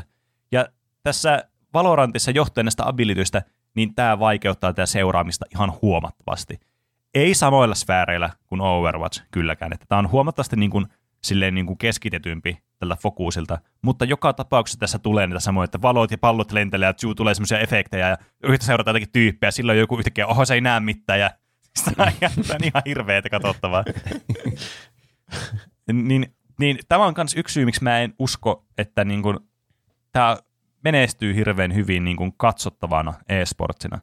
Että niin kuin, se mun mielestä on ihme, että miten niin kuin Loli ja Dota on katsottavia e-sportseja, tai niin katsottuja kuin ne on. Koska ne on mm. oikeasti, sun täytyy pelata sitä peliä, että sä ymmärrät mistään mitään. Mutta, Niillä on niin isot pelaajakunnat, että niin. varmaan niistä riittää katsoja sitten niin paljon, että ne on Kyllä. tarpeeksi suosittuja. Mutta mä en usko, että kukaan, joka seuraa niin kuin näitä e-sportseja vaan seuraa, katsoo CSN e-sportseja, tykkää katsoa sitä, niin välttämättä tykkää sitä ei pystyisi seuraamaan Valorantia mitenkään. Mä en usko, että se on mahdollista. Sun pitäisi käyttää hirveästi aikaa siihen, että sä niin kuin vaan yrität katsoa, että okei, miten tämä, niin kuin, mikä, mikä tässä niin kuin on sitten tämä idea. Et, niin kuin, tämä vähän kärsii mun mielestä tästä osapuolesta kanssa sitten. Että mitä enemmän sä lisäät tämmöisiä elementtejä, niin sitä sekaavammaksi se vaan yksinkertaisesti tekee sen peliin. Ja niin kuin tälleen suoraan sanottuna, siltä musta tuntuu myös pelaajana, kun mä oon pelannut Valoranttia, että se peli on vaan välillä liian sekaavaa ja liian semmoista niin kuin abstraktia. Siinä missä kaveri heittää tai vastustaja heittää flashbangin jostakin nurkan takaa, sä tiedät saman tien, että okei, granaatti tulee, mutta kannattaa varmaan välttää jotenkin tuota granaattia. Sitten jossakin Valorantissa tulee joku pallero jostakin, semmoinen abstrakti punainen pallo mitä vittua se tekee? Kertokaa mulle. Pitääkö se on sitä niin... väistää vai pitääkö siihen osua apua? niin, pitää, pitääkö sitä ampua, pitää mun katsoa, pitääkö mennä piiloon. Ei mitään käsitystä. niin meidän aivoja ei ole koodattu ymmärtämään tämmöisiä yhteyksiä. Siinä, missä me ymmärretään näitä oikean elämän yhteyksiä. Sen takia tämä ampuminen ja tämmöinen on helppoa saada tässä valotunta. Se on niin, semmoista, niin kuin me tajutaan meidän primitiivisilla aivoilla, että miten tämä toimii, että tuolla tolla nyt on tuo tikku, jossa tulee toinen tikku ja se osuu tuohon, niin se kuolee. Helppoa. Mutta nämä on liian abstraktia välillä tämä peli, tässä science fiction elementistä johtuen. Hmm. Mä oon kyllä edelleen oon- sitä mieltä, että se on, se on ideana tosi kiinnostava. Tai että Niin se, on. se, se, sen, on, sen pitäisi olla tosi hyvä peli ja mä tykkäisin siitä, mutta en tiedä miksi mä en sitten. Ehkä jos olisi muodostunut semmoinen kaveriporukka, että ne olisi pelannut sitä ihan himona, niin sitten itsekin olisi innostunut ja sitten se olisi ollut hauskaa, mutta niin. yksin mä en kyllä jaksanut Niin. alkaa opettelemaan sitä kaikkea. se on, siinä on niin paljon semmoista, semmoista niin kuin kognitiivista taakkaa siinä pelissä. Niin kuin mitä tuommoisilla pienillä asioilla olisi voitu, tai siis niin kuin mitä valittiin näitä pieniä asioita. Science fiction teemaksi valittiin. Ne on tämmöisiä abilityjä, ja nämä abilityt on vähän tämmöisiä, osa näistä on tosi tämmöisiä abstrakteja. Tässä tapahtuu, sun pitää niin kuin opetella näitä hahmoja, että ne voi tehdä näitä tiettyjä juttuja, käyttää niitä strategisesti. Nämä kaikki elementit on niin kuin hyviä ajatuksen tasolla. Mutta sitten kun nämä yhdistät ne tämmöiseksi peliksi, joka yrittää niin kuin olla lähtökohtaisesti yksinkertainen ja helposti seurattava, niin kas kummaa se yhtäkkiä se taakka, mitä sä joudut prosessoimaan siinä, käy liian suureksi ja se alkaa turhauttamaan, koska se vaatii hirveästi opettelua. Mm. Että tämä is- pelin isoin ongelma on nimenomaan se, että vaikka ne yrittää mainostaa itseään, että on tosi lähestyttävä niin kuin uusille pelaajille ja tälle, niin tämä toden, niin kuin siis todellisuudessa ei mun mielestä ole sitä. Ja se on harmi. Tää, mä tykkään tästä ideasta, mutta tää, mä oon testannut Valoranttia ja mä oon huomannut, että ei tällä ollut semmoista. Mä en, ei mua oikeastaan jaksanut kiinnostaa tarpeeksi, että mä haluaisin käyttää mun energiaa ja aikaa siihen, että mä ymmärtäisin tämän niin kuin syvemmällä tasolla. Mm. Voisi se olla aivan mahtava peli sitten, kun jaksaisi käyttää energiaa ja aikaa ja opettelisi pelaamaan ja kaikkien hahmoja Niin. abilityt, mutta se sitten vaatii sen ajan käytön. Näin se on. Ja tästä päästään meidän viikon kysymykseen, jossa me kysyttiin näitä mielipiteitä myös meidän kuuntelijoilta, että kumpaa, kummasta ne tykkää enemmän, CSstä vai Valorantista. Ja tulokset yllättävät katsojat ja kuuntelijat. Oh my god. Ette tienneet tätä. Että Tulokset ovat yksimieliset. Aha. Ääniä tuli 174 kappaletta. Ja nyt mä haluan kysyä teiltä, mitä te veikkaatte, miten nämä äänet on jakautunut? No, mä veikkaan, että Counter-Strike kyllä voittaa. Niin mäkin. Mutta kuinka suurella marginaalilla se on se kysymys? Mä veikkaan, että se on joku, joku 70-30. Entä Mä Juuso? sanoin jonkun paljon radikaalimman. 90. 88 ja 12. Okei. Se, voi olla, se voi olla kyllä ihan yhtä hyvin sekin. Jos näistä nyt otetaan joku, tää, no okei, okay, sanoa, että Juuso oli lähempänä, mutta teidän molempien arvaukset on aika lähellä, koska kävi ilmi, että 79 prosenttia oli sitä mieltä, että CS on parempi kuin Valorant. Okei. Okay. Eli Mm. mm. ei se kovin kaukana tuo Juuso arvaus ollut, eikä myöskään Roopinkaan arvaus ollut hirveän kaukana. Eli tämä oli aika yksimielistä tämä niin kuin, nämä vastaukset. Mä oisin oikeasti, mä olin vähän yllättynyt tästä, koska mä ajattelin, että Valorantissa olisi enemmän, varsinkin niin kuin, ehkä, tiedättekö, nuoremmille pelaajille se olisi paljon kiinnostavampi. Ja semmoiselle niin kuin, tämähän on niin kuin konseptina paljon kiinnostavampi, eihän sitä pääse mihinkään. Mut Mm. todellisuus kertoo sitten, että yksinkertainen on välillä sitä parempaa. Ja ajattelin täältä lukea myös näitä kommentteja sitten tähän liittyen.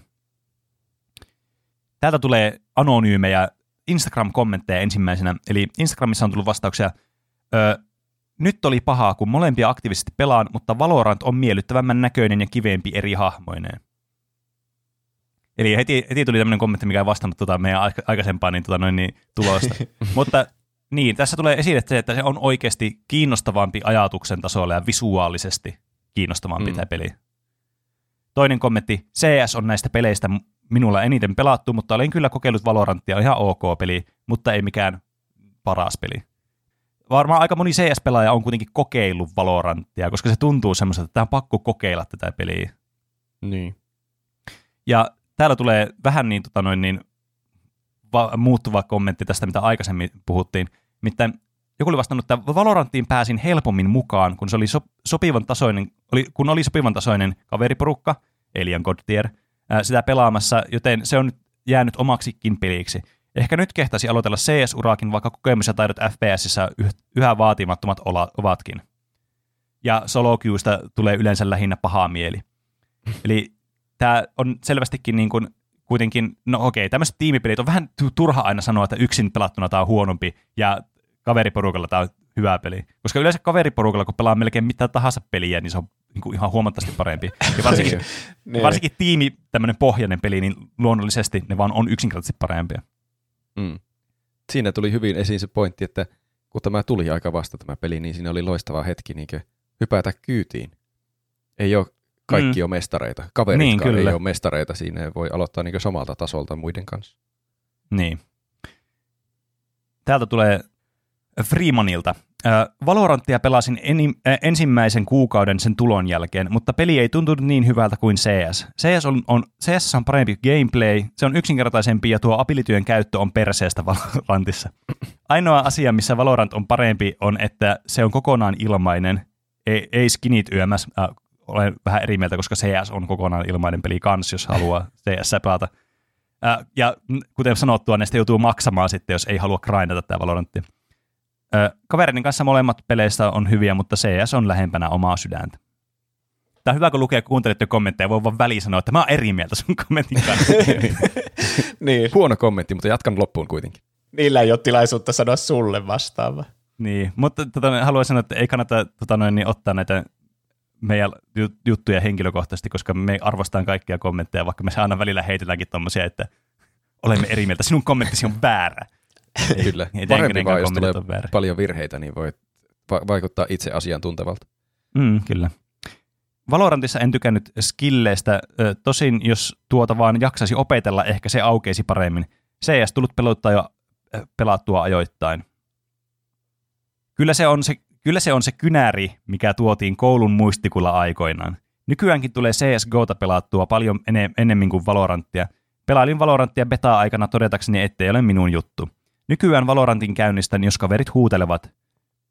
Tähän jatkuu tämä kommentti, mutta tämä ei liity millään tavalla tähän Valoranttiin, mutta tämä oli niin hauska, että oli pakko lukea. Onko kukaan ikinä sanonut, että teistä tulee mieleen Minecraft-kyläläiset? Mitä? Minecraft kyllä. Välillä kun joku lopettaa jutun, toiset myötäilevät samaan ääneen tuplana. Um, mm. Hyvä ajatella. mutta voi kyllä olla. Öö, se oli kieltämättä yllättävä käänne tähän kommenttiin. On. Joo. Mm. Öö. Mennään sitten Discordin pariin, missä oli kans näitä vastauksia tullut tähän kysymykseen. Eli käs. Täällähän laittaa, Gigashit laittaa, kyllä sitä Valoranttia tuli hypetettyä ja sitten lopulta kokeiltua viime vuonna, mutta jostain syystä se ei samalla tavalla nappaa kuin CS. Vaikka teoriassa abilityt pitäisi tehdä siitä vanhemmalle mopaa suurkuluttajalle mielekkäämpää, vaikea sanoa mikä siinä mättää. Äh, Niinpä, siis Niinpä. Mäkin on ollut kauhean iso moba suurkuluttaja. Mä oon pelannut Overwatchia ihan siis tajuuttomia määriä, mutta silti se ei nappaa tässä pelissä. Ja mä oon vahvasti sitä mieltä, että kun tämä pelin asetelma on niin yksinkertainen ja tässä niin kuin varsinkin niin kuin halutaan painottaa se, että tehdään tämä, niin kuin, tämä kaikista suurin asia, mitä sä teet tässä pelissä, on se taktiikka, mitä sä taktikoit tämän.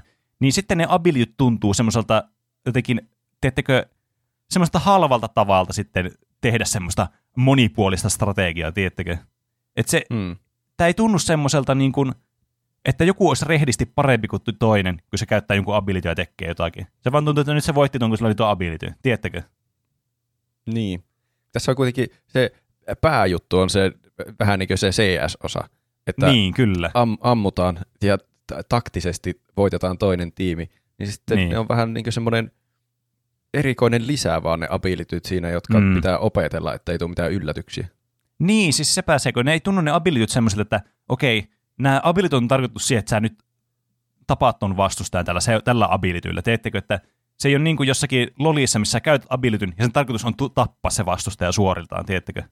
Mm. Tai jossakin Overwatchissakin monesti sama juttu, että sä niin kuin, se, ne abilityt monesti on se asia, millä sä sitten saat jonkun tapoon vaikka. Ei tietenkään aina, mutta siis niin kuin, se tuntuu enemmän niissä peleissä siltä.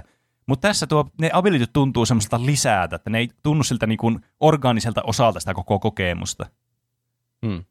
Ja sitten kun sulla on rajoitettu määrä näitä abilityjä, näissä mitään cooldowneja tai muuta, sä voit ostaa jonkun pari kertaa jonkun näistä halvoista abilityistä, ja sitten sä voit käyttää sen pari kertaa siinä se. Ö, Tietysti niin, niin kuin, totta. Siinä oli sekin. se jotenkin niin kuin tuntuu, että sä, tää on vaan tämmöinen nyt, että sulla on tämmöinen ekstra lisää, ja sitten jos ei se tuo, tuota tulosta, niin sitten jotenkin se ei tunnu tyydyttävältä jossakin semmoinen, tämä on jotenkin vaikea selittää. Tämä on Mä en edes mystinen peli. että niissä, niissä ei ollut cooldownia niissä abilityissä. Tai että ne piti ostaa. Tosiaan. Joo. Siinä on se yksi ability, mikä on kaikilla hahmoilla aina, joka on aina siinä pelissä, niin kuin ei tarvitse ostaa Mm. sitä. Mutta sekin mun mielestä riippuu hahmosta, että onko se cooldownilla vai onko se kertakäyttöinen. En, en nyt tarkalleen muista. Mutta joka tapauksessa mennään vielä kommenteissa eteenpäin. Ää, Logikasmi laittaa CS, koska Valorant tuntuu vain CS plus Overwatch. Olen pelannut Overwatchia, CS olen kokeillut, mutta sitä en ole hetkeen pelannut. Valorant on semmoinen outo lintu mielestäni. Mielipiteistäni huolimatta sillä on ilmeisesti jotain kuuluisuutta, koska Tupla Hyppy puhuu siitä. On kyllä kiva, että se, se, sitten se on kuuluisa, kun tuplahyppy puhuu. niin, kyllä. Siellä, siellä on aina, millä on merkitystä. Äh, Karvalakki laittaa Valoranttia, en ole pelannut jo CS vain muutamia minuutteja. Ei kumpikaan ole äh, oma juttu. CS tulee aina mieleen hetki, kun ekaa kertaa kokeili sitä kaveri isoveliä vastaan kaksintaisteluna. Huomasin sen kaukana toisella puolella isoa hallia ja onnistuin ampumaan pistollilla headshotin. Hitto, että se raivostui, että miten helvetissä sä muka tapoit mut. Oli kai kova kolaus itsetunnelle, kun ala-asteikäinen nulikka onnistui munkilla saamaan yhden tapoin yläasteista kovaa poikaa vastaan. Hauskaa. Varmasti Niin. Tämä oli, tämä oli hauska tämä tarina tässä, vaikka tämä nyt tämä vastaus ei hirveästi tarjonnutkaan tähän. Ilmeisesti Sä CS oli vastaus. koodeja, cheateri. Meilläkin oli silloin, kun nyt tämä jakso kyllä vedy ihan hirveästi, mutta tu- tuota, meilläkin oli silloin, kun mä olin pieni, niin meillä oli jotakin mun kavereita käymässä. Mä en itse muista tätä, mutta se mun kaveri on joskus myöhemmällä iällä sanonut mulle, sanonut mulle, että me pelattiin Wormsia mun, niiden mun kavereiden ja mun isoveljen kanssa. Niin sitten se mun isoveli oli hävinnyt ja se oli vaan heittänyt sen kaveri ulos meiltä. Ulos, ulos täältä. Minua ei omassa talossani Wormsissa voiteta. Se vieras ei saanut käytöstapoja, että ei perheen vanhinta saa voittaa, Oh, vaan noin niin. vaan. Ah. Öö, sitten alueella, että tietääkseni Valoranttia ei ole selostettu ralli englannina, joten CS. niin, CS on tämä aivan siis suomalainen tämä huippujuonte. Vitsi, mikäköhän sen nimi on? Mä en muista yhtään. Mutta muistaakseni se on ainakin niin jostakin niin näissä pelaaja, niin kuin, tota, noin jonkun striimistä ainakin joskus niin bongannut sen, niin niitä selostuksia CS näistä pro-peleistä. Ne on aivan hulmattomia. Ne pääsee aina tuonne niin, ö, siis CS, tämän maailmanlaajuisen subredditiinkin pääsee aina isoille ne highlightit, kun sillä on niin hyviä reaktioita aina asioihin ja se nauraa kovaa ääneen ja aina puhuu törkeyksiä kaikista niistä pelaajista, joista se ei tykkää. Oi. M- mutta kyllä siinä, siinäkin on kyllä totta, että nämä niin kuin CS kanssa yksi asia, mitä monet ei arvosta, jotka seuraa tätä C, niin kuin CS vaikka niin kuin e-sportsia, niin tämä on todella laadukas e-sports niin kuin, niin kuin tuotantoarvolta, just nämä niin kuin casterit ja muut, ja nämä kaikki spectatorit ja muut, mitkä tekee, niin kuin tuottaa tämän koko katselukokemuksen, niin ne on aivan niin kuin todella ensiluokkaisia. Mä en valitettavasti osaa sanoa, että onko ne minkälaisia Valorantissa, että tota noin, niin, mutta voisin kuvitella, koska uusi vielä laji tälleen niin kuin e-sports-maailmassa, että ei välttämättä ole ihan niin hiottuja kuitenkaan. Hmm. Sitten äh, vielä pari kommenttia. Olli Legendaris laittaa, CS on paljon parempi, koska, siinä on vaan, koska se on vaan paremmin tehty peli. Enemmän balanssissa, tosin kuin Valorant, koska eri utilityt on kaikille mahdollista ostaa, eikä hahmopainotteisia niin kuin Valorantissa. Olipas vaikeastikin kirjoitettu lause, mutta ymmärsin, mitä tarkoitettiin. Äh, mapit myös voittaa kevyesti Valorantin mapit, CS siis, koska ei ole mitään äh, terojen ylivoimaa kolmella si- saitilla. A, onko, tota, jos mä ymmärrän oikein, niin onko Valorantissa mappeja, jossa on kolme näitä pommisaitteja vielä, herranen aika. Aseet ja niiden spray-patternit on paljon paremmat CS kuin Valorantissa, koska Valorantin spe- spray menee omaan makuun ihan liian suoraan. TLDR CS on vaan harkitumpi, selkeämpi, viihdyttävämpi ja parempi. Ja sitten vielä tota, niin kaksi tämmöistä kommenttia, mitkä mun mielestä oli, tai yksi ainakin, ää, joka tuli Tofulta. CS, koska Aleksi B, sydän. Onhan siinä myös pare- paljon parempi movement, paremmat mapit, paremmat aseet. Valorantissa ei saa edes valita mappia, mikä johtaa siihen, että pelejä dotketetaan usein. Onhan Valorantissa ihan hauskoja abilityjä, mutta jos haluan pelata hero-based peliä, niin pelaan Overwatchia. Niin, Kyllä. totta.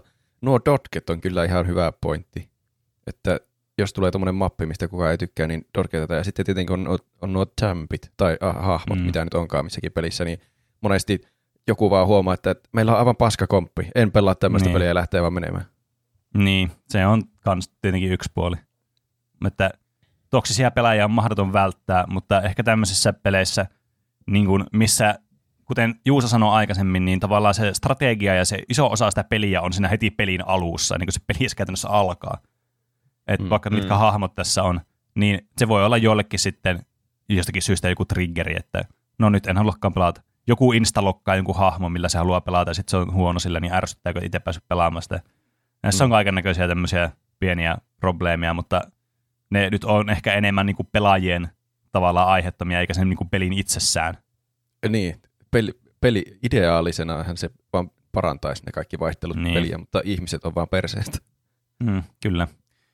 Mutta tässä lähti aika sen selkeä sen konkluusio, että ihmiset tykkää cs enemmän kuin Valorantista. Ja tässä oli myös sekalaisia syitä, miksi näin ehkä on, ja mutuiltiin todella paljon, kuten aina on. Ja lopussa tietysti syytetään aina ihmisiä, että ihmiset on perseestä, niin mikä sen parempi tapa lopettaa tämä jakso Valorantista ja CSstä ja mennä tauolle. Hei kaikki! Meillä on ilo ilmoittaa, että tuplahyppyä voi nyt myös kuunnella suplasta. Kyllä kuulit oikein. Kuten olemme aina sanoneet, Supla ja Nelonen Media ovat tuplahypyn pitkäaikaisia kumppaneita, suorastaan ystäviä, joten tämän liiton virallistuminen on jotain, mitä olemme odottaneet jo kauan. Viihde on hyväksi. 200, 300. Robe, Robe, lakkaa laskemasta rahoja juuri ö, ö, ö, Vakituiset kuuntelijamme, jotka ovat aikojen saatossa kuulleet lukuisia ylistyssanojamme Nelonen mediasta, varmasti ymmärtävät ja voivat osallistua iloamme tässä juhlan hetkessä. Viihde on hyväksi. Ja joo, mä en pysty vastaamaan. Mä, mä soitan sulle kohta. Mutta ei, ei huolta, että tuplahyppy ei pysyisi teidän rakastamanne tuplahyppynä, vaan tämä on ilon ja onnen päivä teille kaikille intellektuaaleille ja rakkaille kuuntelijoillemme. Voitte odottaa jo innolla tulevia suplahypyn aiheitamme, kuten mysteerilaulejat, Suomen huutokauppakeisari sekä hauskat kotivideot by Ronnie Back. Viihde on hyväksi.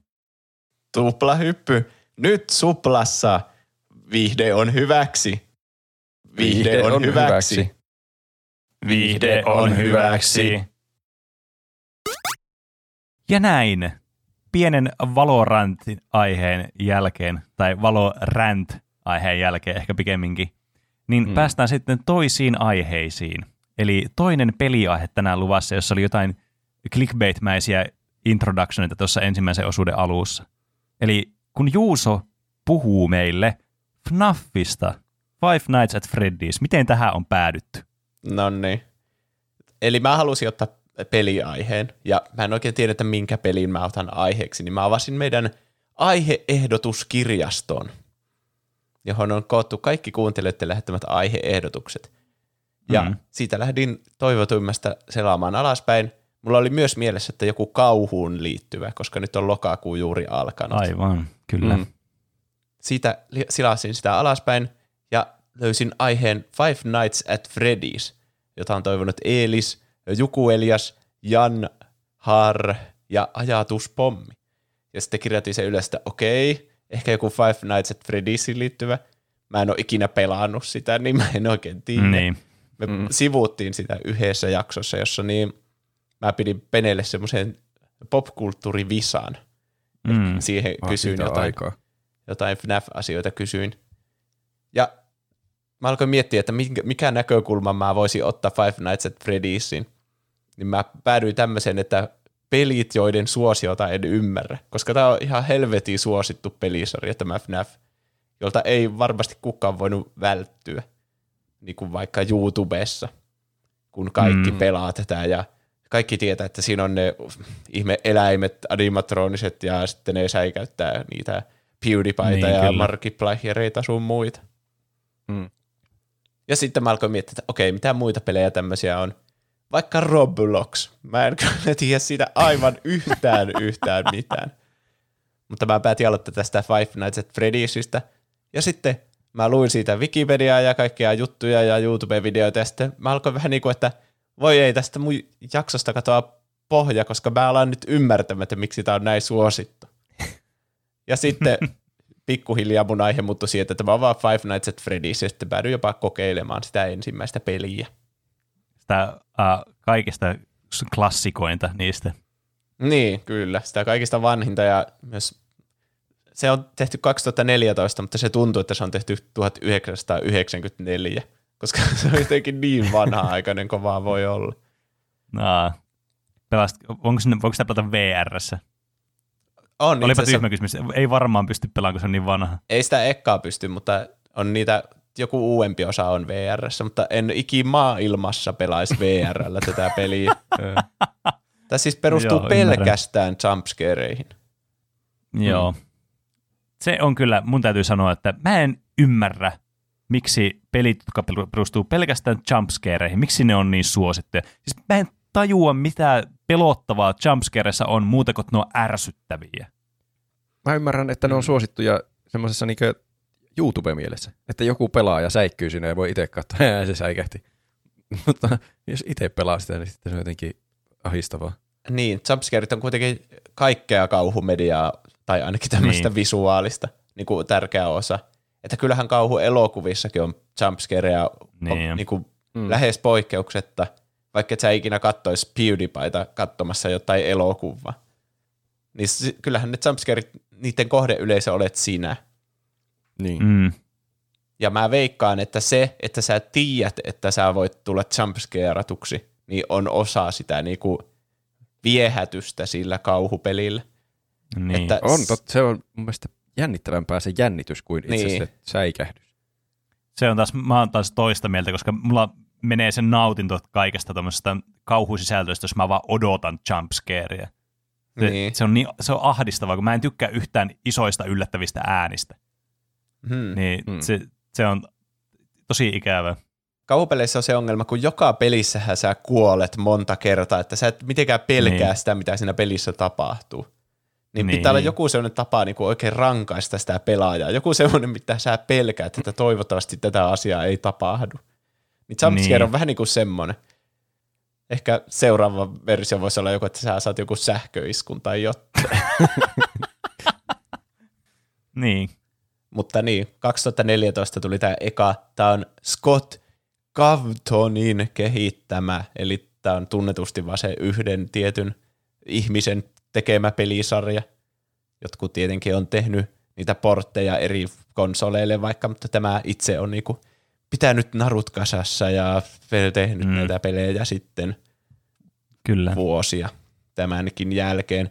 Indie selviytymiskauhu point and click pelisarja. Eli semmoista selviytymiskauhua, että pitää managemoida resursseja ja ettei ne lopu kesken, että sä kuolee ja sitten – tosi yksinkertainen point and click peli tyylinen mm. gameplay, että sä klikkailet jotain painikkeita siellä ja käännät vähän kuvakulmaa, mutta et juurikaan niinku tee mitään toiminnallista. Yhdeksän pääsarjan peliä näitä on.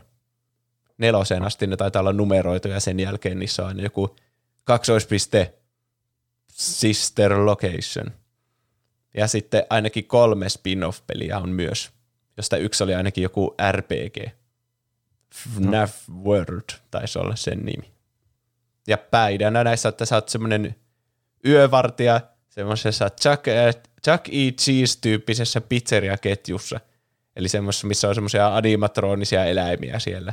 Niin kuin Chuck E. Cheese, se on se ihme hiiri siellä. Ja mm. mitä ne jotain tekee, soittaa jotain soittimia siellä. Ja Onko Chuck E. Cheese jotakin tuommoisia pelottavia eläimiä? Mä en edes tiennyt. Se on todella, ne on todella kuumottavia. Mä en yhtään ihmettele, että taas on inspiraatiota niistä, kun ne on muutenkin jo pelottavia. Niin, kaikki tietää vähän niin kuin tämmöisen pizzeria, jossa niitä on, mutta onko kukaan oikeasti käynyt semmoisessa? Niin. Mä, mä uskon, että tämä on oikeasti tämmöinen vain jenkkijutut. Niin mm. mäkin veikkaan. Kyllähän niitä jotain semmoisia, no en tiedä, niin kuin jossakin Disneylandissa vaikka saattaisi olla joku animatroninen joku hahmo siellä vähän niin kuin koristeena silleen. Niin, kyllä. Mm. Muistatteko, kun Mäkkärissä oli ainakin joskus kauan sitten, kun pienenä kävi, niin se iso Ronald McDonald, joku semmoinen vähän niin kuin patsas vai mikä se on, semmoinen Joo, joku muistan. iso figuuri. Se oli ihan tosi pelottava. Mm. kun se olisi alkanut lähteä vielä liikkumaan, niin se sydänkohtauksia.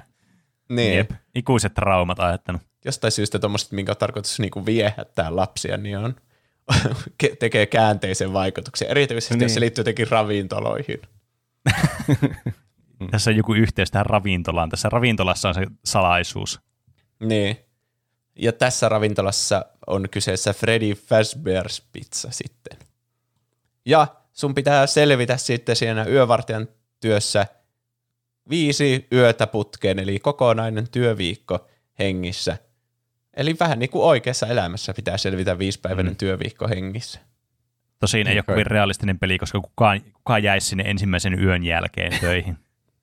Niin. Niin, sähän vähän niin kuin oot tässä sen pelaajan saappaissa, tai sen hahmon saappaissa, että jos sä pelaat tätä viisi yötä, niin sehän, sä oot tehnyt sen päätöksen, että sä oot siellä. Niin kuin sen Niin no puolesta. joo, se on totta. niin. Se, että sammuttaa sen pelin, on vähän sama kuin, että ottaa loparit siitä työstä. niin. No joo. Niin, pintapuolisesti tässä ei hirveänä ole tarinaa, muuta kuin jotain niitä äänitteitä, mitä on joku edellinen tyyppi vaikka jättänyt sille ohjeita, että miten tämä pizzeria paikka toimii ja jotain vähän semmoista historiaa ja tämmöistä. Sitten näissä on kuuluisena ne minipelit, jossa kanssa tulee jotain lorea ja easter eggejä kaikkialla ja se tarina Mm. on just semmoinen, mikä näissä nykyään indie- indie-peleissä on kaikissa, että tässä on vähän tämmöisiä kiinnostavia palasia, että no niin, Niin. Matt Bat The Game Theorist-kanavalta, voitko koota tämän joksikin koherentiksi tarinaksi, ja Niin. jos et osaa, niin Reddit auttaa sitten. Niin, että voi maksimoida markkinoinnin, kyllä. Niin. Mutta miten tämä peli sai alkunsa? Eli kaikki alkoi vuonna 1978, kun tämä Cavton syntyi. Ja se ensimmäiset pelit oli enimmäkseen kristinuskon arvoja esille tuovia pelejä ja animaatiosarjoja. Okay. Se oli muun muassa vitsit. joku animoija semmoisessa sarjassa kuin The Jesus Kids Club. Jesus Kids Club. Niin. Just semmoinen, että siitä ei edes tiedä, että onko se niinku aidosti tehty joku niinku kristittyjen arvoja edistävä sarja vai parodia semmosesta. Niin ei. Niin, se raja on niin häilyvä. Se on totta. Kaikki nuo tommoset on tosi häilyviä. Ne Kaikki tommoset niinku uskonnolliset tommoset animaatiot ja muut, niin sitä aina miettii, että mitä helvettiä. Varsinkin mitä paskemmin ne on tehty, niin sitä jotenkin niinku häilyvämpi se raja on.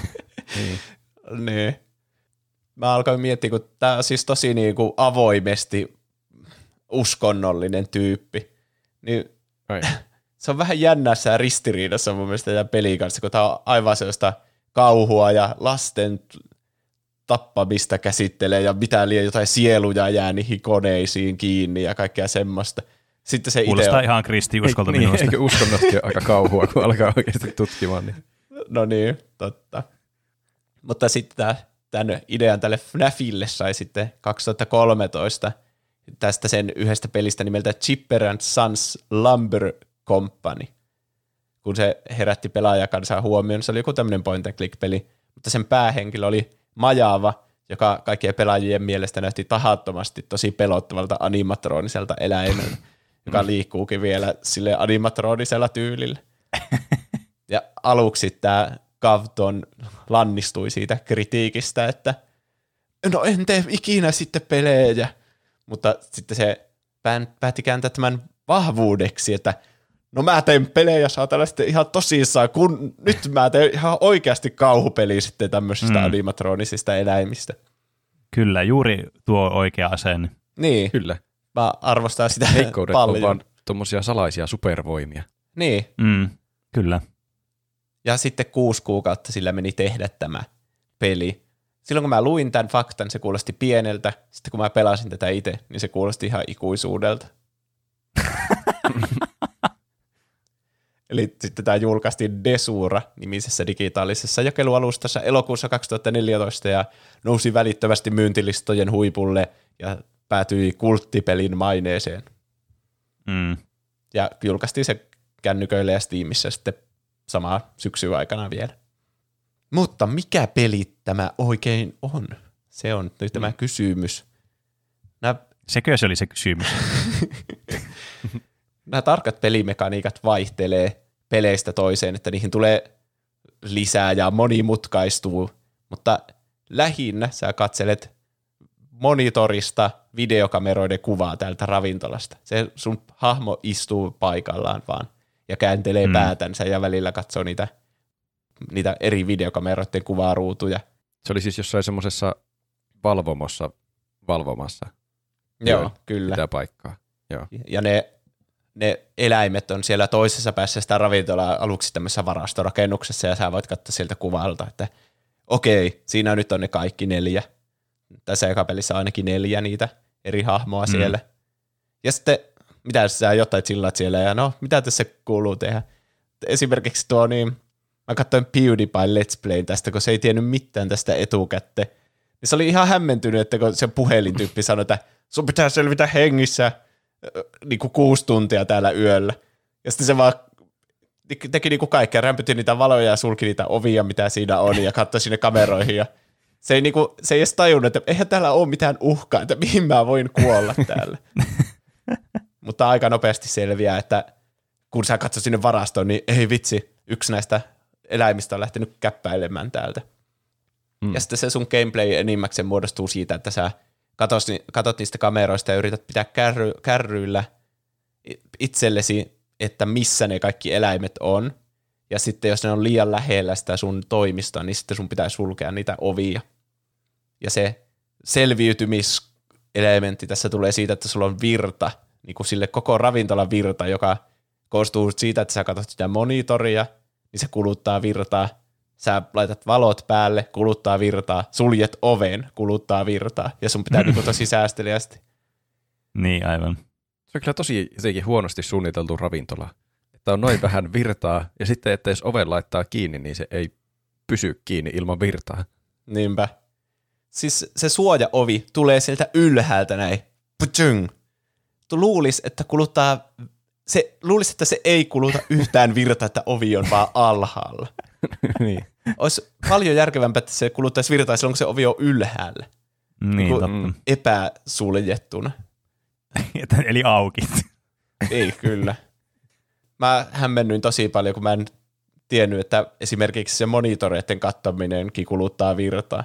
Mä vaan kattelin äh. siitä, mä laitoin joka vaan ne näkymään, näkymään ne eläimet sieltä ja sillasin vaan, että okei, siinä ne kaikki on, että ei mulla ole mitään hätää. Sitten se vaan laskeutuu ihan tosi nopeasti se sun virtamittari sieltä alhaalta. Mikä on, hmm. mutta niin, että se ei tavoitella selvästi minkäänlaista realismia, että niin. ei se oikein toimisi tuo peli ehkä, jos siinä ei olisi sitä virran kulutusaspektia. Niin, niin kyllä. Voisi niin. vaan pitää ovet kiinni koko yön. No niin, selvisin. Niin, aina kun sulla on ne auki, niin se on tietenkin se riski, että ne hyökkää yhtäkkiä. Ja varsinkin, kun sä katsot sitä monitoria, niin se niinku peittää sun koko sen ruudun. Ja sitten aina kun sä lasket sen, niin sä, se on se riski, että se hyökkää se eläin sun naamalle vaikka heti, kun sä suljet sen monitorin siitä. Mm. Niin kaikkeen liittyy koko ajan riskiä, että mitä sä teet tässä. Mitä ne eläimet sitten niin tekee sulle, jos ne pääsee sinne kiinni sinuun? No siis tässä pelissä ne vaan huutaa ihan täysille. Ja jopa joskus sitten ääni on semmoinen distorted, että se huutaa vähän liian kovaakin. Tiedättekö? Ah. Mm, yep. Periaatteessa vaan säikäyttää sut ja sitten tulee game over. Mutta niin kuin mm. mitä tarinan kannalta tapahtuu, niin tässä on vi- vinkkejä, että ne ehkä niin kuin luulee sua tämmöiseksi exoskeletoniksi ilman tämmöistä eläinasua ja sitten ne toteaa, että sut pitää niinku laittaa tämmöisen eläinasun sisään. Ja sitten, kun no. se on niin mekaaninen se eläinasu, niin sä menehdyt sitten siinä sinne sisään tunkemisoperaatiossa. Ai. Tykkäsin jotenkin tästä sanaa valinnasta, sisään tunkemisoperaatio. you know. Jep. Niin. Ja myös niin se, että miksi nämä vaeltaa tällä öisin, niin se liittyy jotenkin siihen, että näillä on se paska eksoskeletoni, jota pitää liikuttaa koko ajan, että se pysyy jotenkin, se ei lukitu liikaa. Mikä mm. kaikki tuntuu tosi tommoselta vähän väkisin väännetyltä kaikki tämä juttu tässä. Se menee kaikki virta siellä rakennuksessa niiden eläimien liikkumiseen, niin ei riitä niihin oviin virtaa ollenkaan. Niin, Tosin ne ei ole kiinni mitenkään niin kuin verkkovirrassa ne eläimet tai missä, että ne ihan autonomisesti liikkuu siellä. Mm. Varmaan ne menee jossain vaiheessa johonkin laturiin. Niin ne kyllä randomisti aina menee jonnekin kaappiin vaikka piiloon. Sitten sun pitää katsoa jotain randomia niin kuin vaatekaappia tai mikäli semmoinen sivuhuone ja siellä ne vaan seisoo sitten. Ja. Tässä niin kuin on erilaiset tekoälyt ja vaellusrutiinit näillä eri eläimillä, mutta kun tässä ei ole niin kuin oikeastaan grafiikkoja edes tässä pelissä, että ne kaikki on vaan kuvatiedostoja tyyliin, mitä siinä ruudulla näkyy. Eli on yksi niin kuin kuvatiedosto, jossa on ne kaikki eläimet siellä talossa. Ja kun sä vaihdat kameraa ja katsot takaisin, niin sitten sieltä vaikka puuttuu yksi. Niin tässä ei ole juuri yhtään niin kuin animaatioita. Eli kaikki liike tapahtuu silloin, kun sä et katso sitä, missä se liike tapahtuu. Mm. Niin kuin mm. joku Slenderman.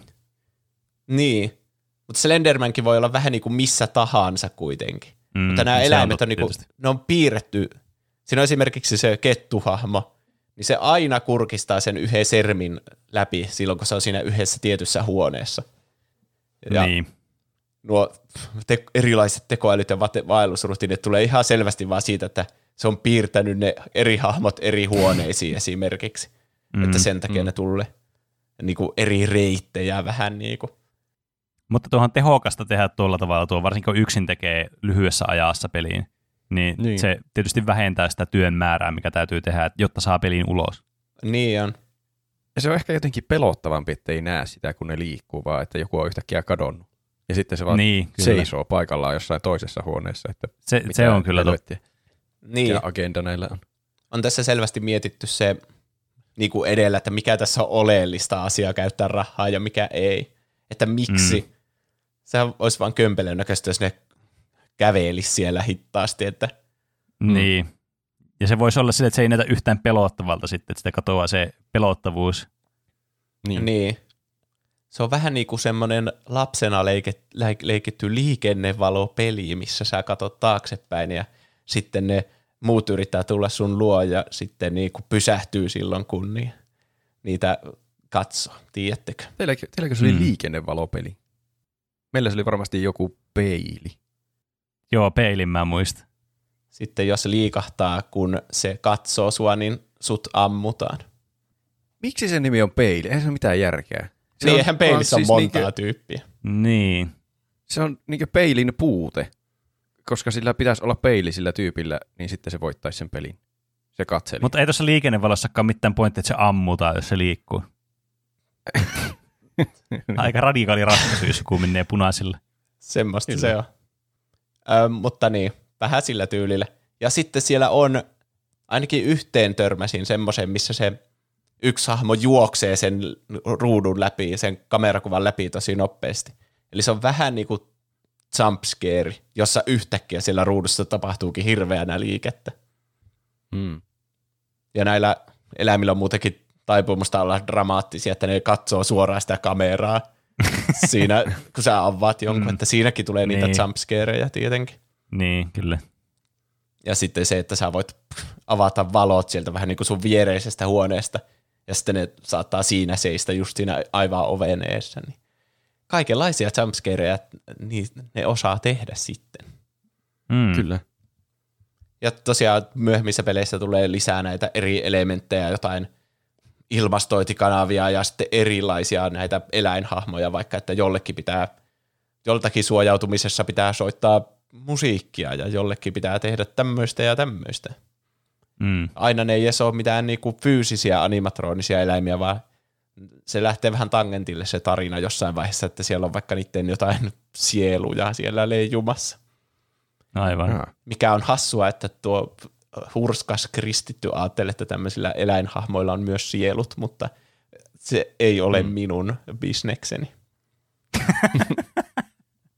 Bisneksestä puheen ollen myös tämmöisiä business-simulaatioelementtejä tulee ainakin jossakin pelissä oli ihan semmoinen melkein niinku, mikä on semmoinen joku huvipuiston rakennuspeli, joku roller coaster tycoon vaikka. No sinähän se mm. sanot. Niin, niin ostetaan kaikkea tämmöisiä tämmöisiä virikkeitä sinne omaan ravintolaan ja sitten ansaitaan rahaa ja sitten Aivan. saa enemmän rahaa ja sitten sä yöllä joudut kuitenkin taas vartioimaan sitä paikkaa. Ja. Niin tosiaan on tullut myös VRlle yksi peli, en tykkää ideasta. Ja no hei, siis jumpscare, joka tulisi sun aivan niinku fyysis, niinku, sä näet sen sun Niin. niinku lähellä. Niin siis ky- kyllä mä oon samaa mieltä. En mäkään haluaisi kokea sellaista, mutta tota, niin, tuli silti jotenkin haskasti ilmaistu. Se, niin. Jos se on jossakin ruudulla, niin siitä voi irrottautua kuitenkin sillä lailla vähän sen edes, että tämä ei ole todellista, mutta jos on VR, niin se voi olla jotenkin Niin. liian päräyttävä säikäytys. Mm. VR on kuitenkin aika immersoiva, että vaikka saattaa unohtaa, että joku pöytä on vaikka oikeasti VR, semmoinen virtuaalinen pöytä, ja sä saatat Niin, nojata kyllä. siihen ja kaatua, niin samalla lailla sä saatat unohtaa, että se pelottava hahmo ei ollutkaan vain siellä kuvaruudulla esimerkiksi. Niin. Ja sitten kaatuu, kun yrittää hypätä taaksepäin. Niin. Niin. Tuli mieleen, että tässä eka pelissä ne hahmot on kuitenkin aika semmoisia realistisen näköisiä vielä, että tuommoinen voisi periaatteessa olla jossakin ravintolassa. Mutta sitten Niin. niin. näissä myöhemmissä peleissä ne hahmot menee aivan kummalliseksi, semmoisiksi, niin, jotka on ihan selvästi kauhuhahmoja. Että eihän noita voisi missään lasten ravintolassa olla. Niin kuin Niin. jotain semmoisia Slendermanin näköisiä ja mitä liian, niillä jotenkin naamatkin aukeaa, että kun ne säikäyttää sut, niin ne kaikki paneelit poistuu siitä naamasta ja se on sellainen kunnon niin luuranko siellä sisällä, niin miksi mm. tuommoinen ominaisuus olisi rakennettu tämmöiseen, niin en tiedä. Mutta mm. eiköhän MatPat löydä tähän jonkun syyn. ehkä. Se on jotenkin ehkä, se on ensinnäkin järkevämpi, mutta jotenkin myös pelottavampi tietyltä kantilta, että ne on semmoisia mukaan lapsi, lapsiystävällisiä hahmoja, jotka sitten vaan sattuu Niin. olemaan tosi pelottavia. Että ne on tehty mm. sen verran jotenkin pelottaviksi vahingossa, Niin. kuin että ne olisi jep. tarkoituksella pelottavia. Sitten se tuntuu ehkä enemmän niin tarkoituksen mukaiselta kauhulta, että joku on suunnitellut Mm. sen pelottavaksi. Niin, se on kyllä ihan totta. Jotenkin se kauhuelementti muutenkin niin kuin kauhutuotannossa, mitä niin kuin semmoiselta niin kuin normaalimmalta se tuntuu, niin sitä pelottavampaa se usein on. Mm. Niin. Tai semmoista, että se on ehkä samaistuttavampaa sitten. Ehkä se tuntuu semmoiselta, että tämmöinen tilanne voisi olla todennäköisemmin olemassa kuin tuo toinen tilanne, ja sitten se on pelottavampi sen takia. Niin. Niin ja selvästi niin kuin tässä vedotaan niihin jenkkiläisiin lapsiin, jotka on käynyt vaikka pienenä Chuck E. Cheese ja pelännyt Niin, niin, hirveänä kyllä. niitä. Mm. Mikähän, niin kuin Muumimörkö, niin siitäkin oli tehty se joku mörköpeli, joku suomalainen kauhupeli. Niin siinä Oho, ainakin joku kuuntelija joskus lähetti siitä viestiä, niin ai vitsi, Tuohon pitää pelata, jos pelata. Halloweenin kunniaksi. Ja sitten AR-pelikin on tehty, eli sä kännykän ruudusta katsot sun niinku omaa huonetta ja siel, sieltä jotenkin kaapista vaikka voi hyökätä niitä, mikä vaikuttaa ihan kiinnostavalta idealta kanssa. Mm. Kunnes kännykkä lentää lattialle. niin. Mutta kännykän ruutu on niin pieni, niin mä ajattelin, että tämä on ihan hyvä niinku tämmöiseen, että ne ei ainakaan tule niinku VR-ssä sun koko No joo, se on totta. täydessä koossansa siihen sun eteen. Ja sitten näissä on niitä minipelejä, jota sä avaat siinä randomisti vaikka häviämällä jonain tiettynä yönä tai te- suorittamalla salaisia sivutehtäviä, kuten klikkaa tuota random julistetta tuolle. Eli aika random. Niin onko ne, niinku, onko ne niinku irrallisia sille, että se ei ole mitenkään niinku kiinnitetty siihen tavallaan siihen tapahtumaympäristöön, että ne on vaan semmoiset, että sulle vaan tulee semmoinen ihan irrallinen minipeli vaan. Joo, Vai onko ne silleen, että se niinku sun hahmo alkaa pelaamaan sitä jossain? Ei. No, kai se liittyy niinku siihen tarinaan, että ne kuvastaa jotain vaikka, tässä puhutaan monesti jostakin 80-luvulla tapahtuneista hirveistä asioista, kun nämä on lähtenyt ihan tangentille nämä kaikki eläimet täältä. Niin sitten se Mm. vähän niin kuin semmoinen flashback, se, se minipeli, Niin, aivan. että siinä näytetään sitä, mitä on tapahtunut silloin 80-luvulla esimerkiksi. Ja e- en mä tiedä, voiko näitä niinku peleiksi kutsua, että näissä vaan niinku edetään niiden tapahtumien läpi ja sitten se loppuu se minipeli. Niin, niin. Jos olette nähnyt näitä, niin, tai ette ole nähnyt, niin ne on semmoisia Atari 2600 näköisiä pelejä, semmoisia niinku se kuuluisa ET-peli, niin näyttää ihan siltä. Mm. Mm. Veikkaan, että laatukin on samaa luokkaa. Mutta miksi näistä peleistä siis tykätään? Se oli se iso kysymys tässä, kun minä en tämän No no niin. suosiota ymmärrä. Niin, nyt päästään asiaan. Tätä, tämä mua Kyllä. kiinnostikin, jos sulla alun perin oli ideana, että niin vaan räntätä tästä pelistä, että miksi tästä tykätään. Mm. Ja sitten sä ymmärsitkin kaiken. Mikä se oli se Niin. asia, minkä sä ymmärsit? Tämä peli on tosi yksinkertainen pelattavan, jonka kaikki oppii niinku hetkessä, kun tässä on niin vähän mm. eri näppäimiä. Sä vaan hiirellä klikkailet niitä eri asioita. Ja tämä peli on suunniteltu vaan olevan, olemaan pelottava kauhupeli. Että ei siinä tarvi edes mitään liian niinku, ei siinä liian hienouksia tarvita, varsinkin kun sä oot yksittäinen tekijä. Tässä, tässä tulee semmoinen olo, että mäkin olisin voinut tehdä tämän pelin, jos mä olisin vaan ollut niin fiksu, että mä olisin tajunnut, että tämmöinen maailma niinku haluaa tämmöisen pelin. niin. Eli tässä on niinku mennyt se idea eellä. Ja se, että se on niinku uniikki, uudenlainen peli, mikä nyt ei tunnu enää niin uudelta ja hienolta, kun näitä on niin kuin 12 näitä peliä, ja kaikki on jo ihan kyllästyneitä näihin var- varmasti. Mutta vuonna 2014 niin tämä sai ihan tosi hyvät arvostelut ensinnäkin, että tämä oli ihan niin kuin 80 metascore. Että mm. kehuttiin, että tämä on aivan niin kuin ainutlaatuinen kauhukokemus.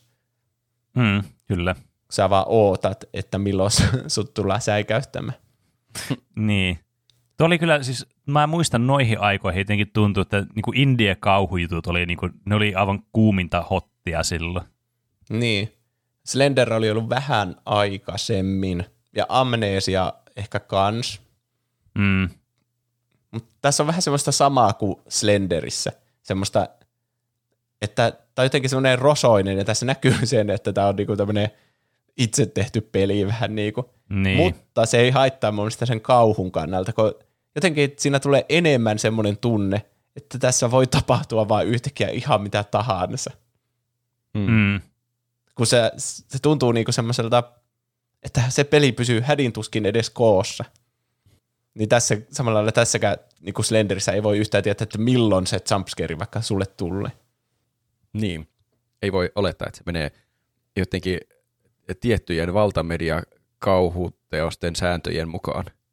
Mm. Sieltä voi tulla Jep. mitä Niin. tahansa, milloin tahansa.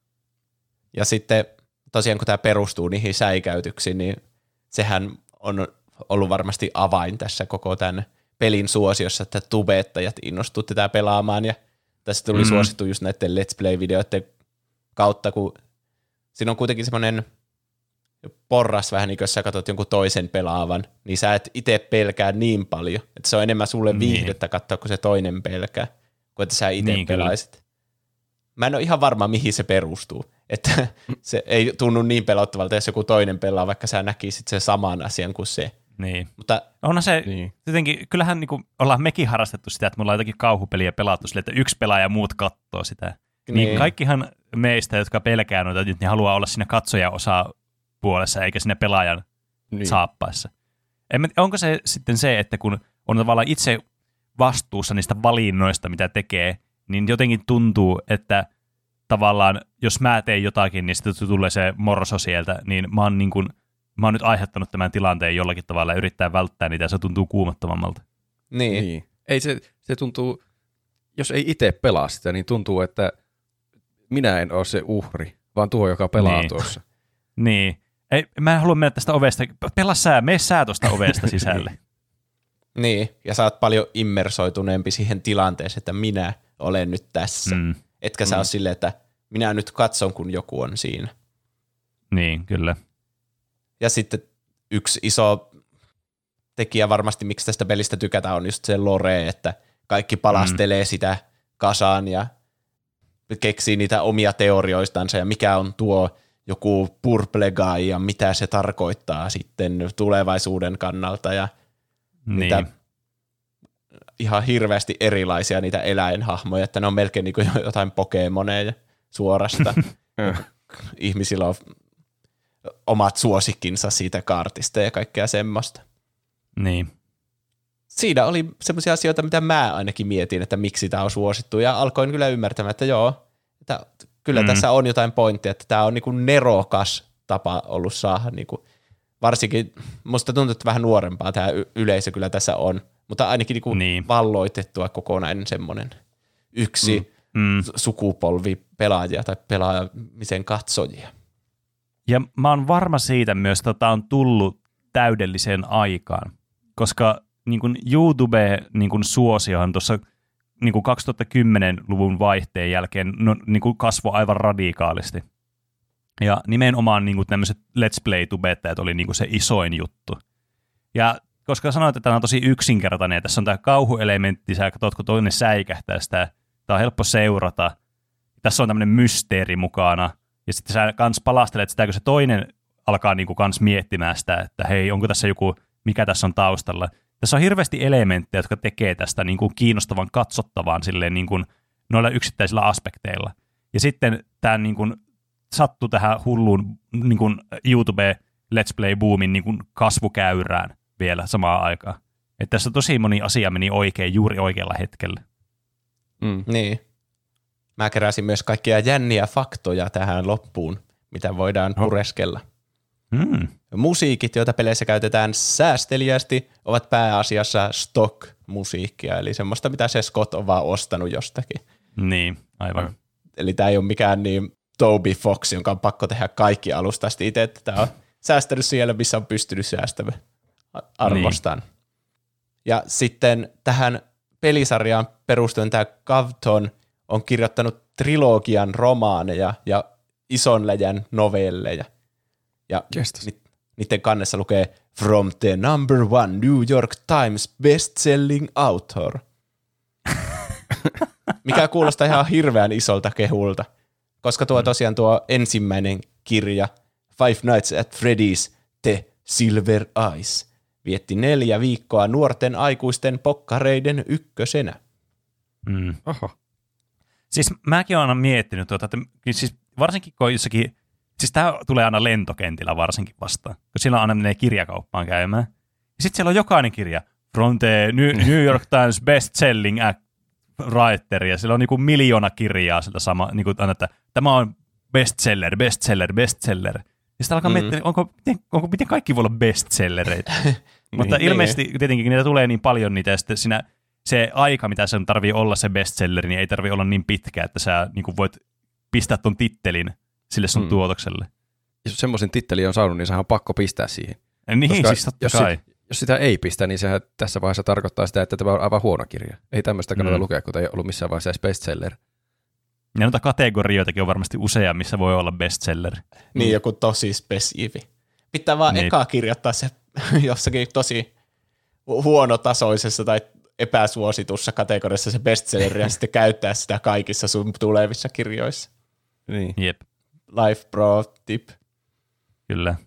Kehitteillä on myös äh, FNAF-elokuvasovitus, jonka ohjaa ainakin näillä näkymin Chris Columbus. Ha. Se ohjasi kaksi ensimmäistä yksin kotona elokuvaa ja kaksi ensimmäistä Harry Potter-elokuvaa. Ah, niin se oli se tyyppi. Niin. Mä, Minkälainen mä... elokuva siitä sitten tulee? niin. niin, varmaan semmoinen, ainakin nyt on historian perusteella joku nuorille suunnattu. Niin kai. Joka tuo lämmintä joulumaista fiilistä. Niin, kyllä.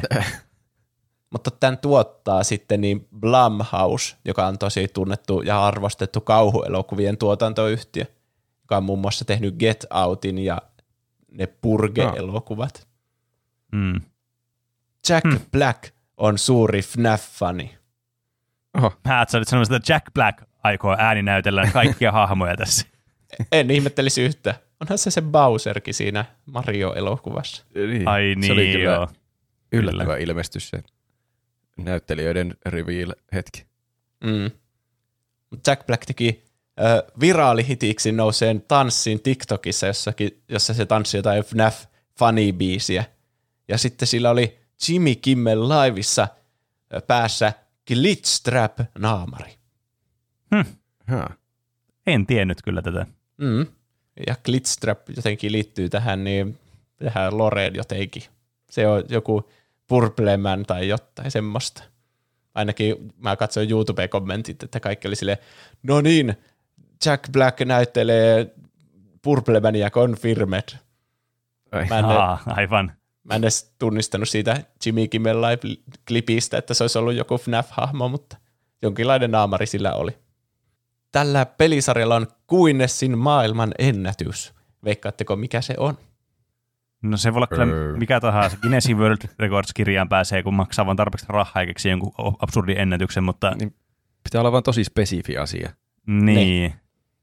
Tämä on joku, tämä on joku katsotuin peli YouTube Let's Play video ö, kauhukategoriassa vuodelta Tiistai-iltapäivänä. 2013.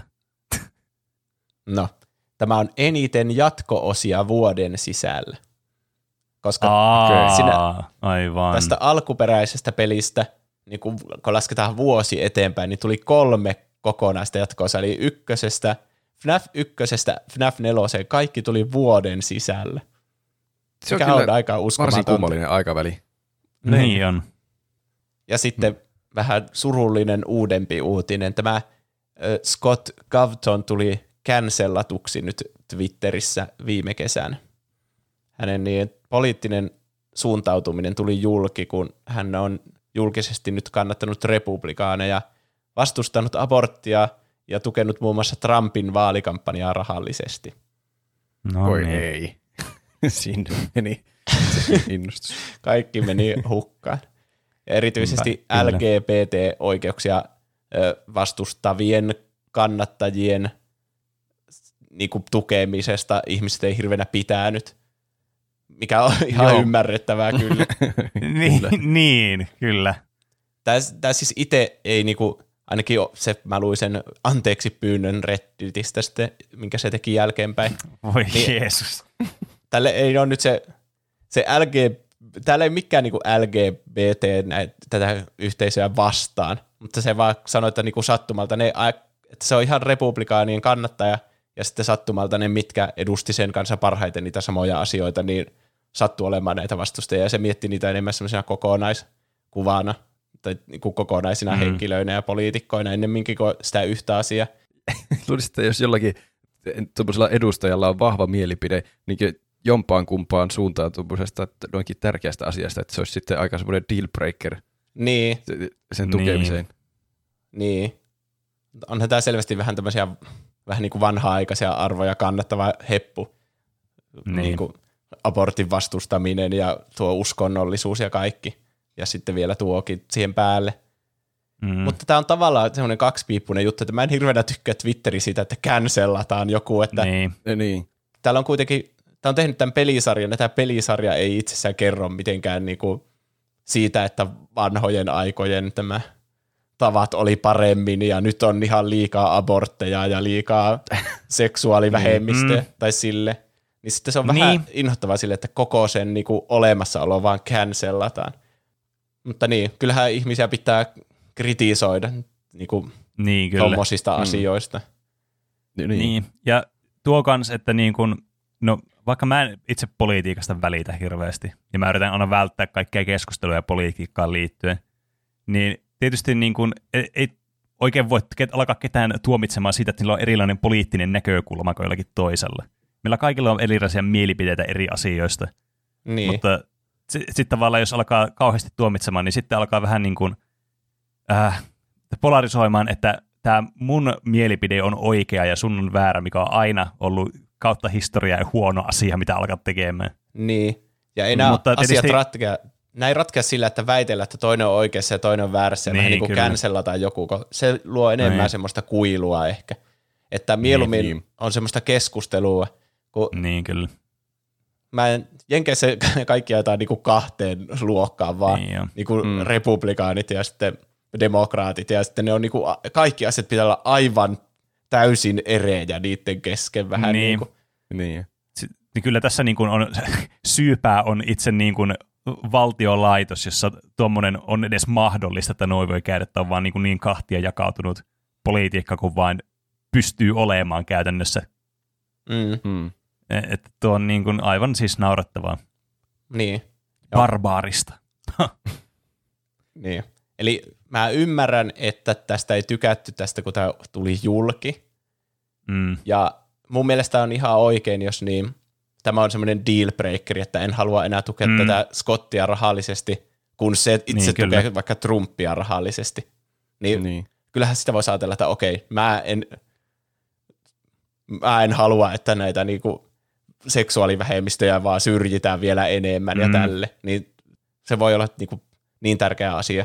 Ja kuuluukin olla kaikille tärkeä asia, että valitsetko sä sen perusteella, että mitä pelejä sä pelaat, jos se ei niinku suoraan liity siihen. Eli tämä on vähän semmoinen kaikkien Niin. itse päätettävä asia.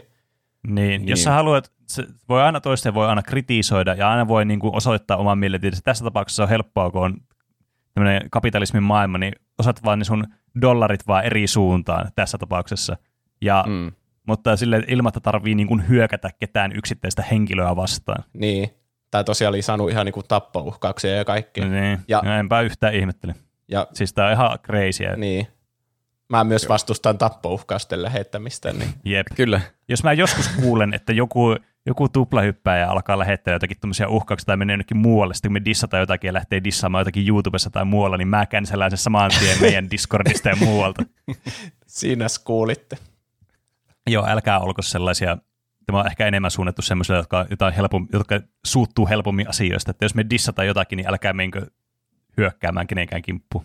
Joo, Niin. se, on, Hyvä. se on huono. Ohje muutenkin elämässä. äl- Älkää hyökätkö kenenkään niin, kimppuun. kyllä. Se on tietenkin ihan totta. Että mind your own fucking business. Mutta niin, mä kyllä tykkäsin siitä, sitä pelata sen aikaa, kun mitä mä pelasin. Mä pääsin niinku just sen yhden yön siinä läpi ja se kävi liian vaikeaksi ja pelottavaksi. Ja tuntuu just oikeasti siltä, että op, yhden pe- yön aikana siinä niin oppi jo kaiken, mitä siinä pelissä voi tapahtua. Ja sitten se on vaan sen jälkeen vaan niinku niiden samojen asioiden pyörittelyä ja välillä säikähtämistä. Mm. Niin. Eli ei ole sille mun makuun, mutta ymmärrän, että miksi tästä tuli heti iso viraalihitti, jota ihmiset pelaa. Ja se on varmasti se piiloteltu tarina siellä, mitä myös haluaa, Mm. että pelaa uudestaan ja uudestaan ja klikkailee niitä julisteita ja etsii Mm, niitä minipelejä ja sun muita. Mysteeri myy. Selittää varmaan myös, miksi siitä heti tuli hirveänä jatko-osia, kun tota yksittäistä peliä ei varmaan aivan kauhean montaa kertaa jaksa pelata läpi. Niin. Ei ole mitenkään hirveän pitkä tai syvä, syvällinen peli siinä mielessä. Mutta siinä oli niille toivojille nyt FNAF-jakso. Toivottavasti se viihdytti. Oli kyllä. Mm, kyllä. Mitä muuta te olette tehnyt tässä viikon aikana, niin kuin vaikka Roope on tehnyt?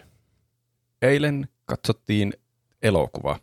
Semmoinen, ei ollut semmoinen olo, että tekisi mieli katsoa joku semmoinen mestariteos elokuva, joten päädyimme Zombieland Double Tappiin.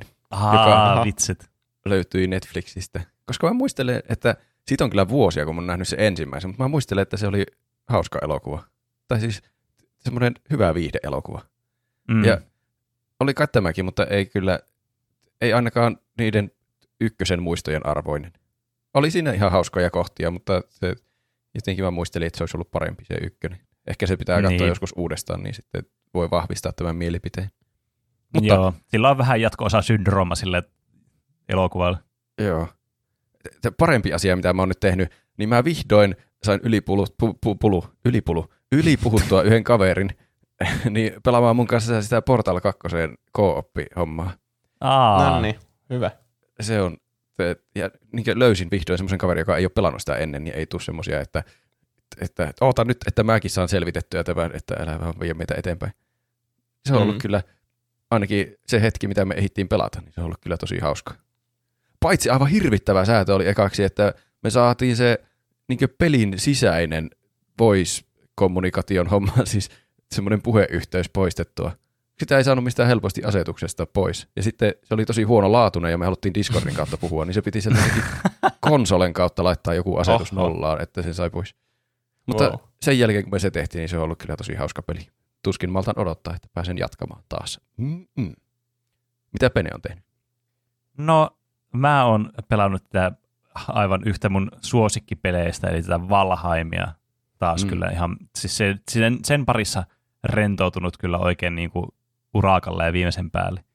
Ja yhden kanssa tota noin, niin, jutun tässä, kun mä muistan, niin jotkut oli joskus kysynyt, olisikohan yli siinä live-podcastin jaksossa, tai jostakin sitä ennen kysynyt, että milloin mä teen uutta musaa, niin hahaa, nyt haters, niin, tai, tai siis muut ihmiset, niin nyt on tulossa kahden, et se hetkinen, miten se menee tästä, 15. päivä tätä kuuta, eli mikä tämä on, lokakuuta, niin on tulossa uusi biisi ulos sitten kaikkiin striimauspalveluihin sun muihin.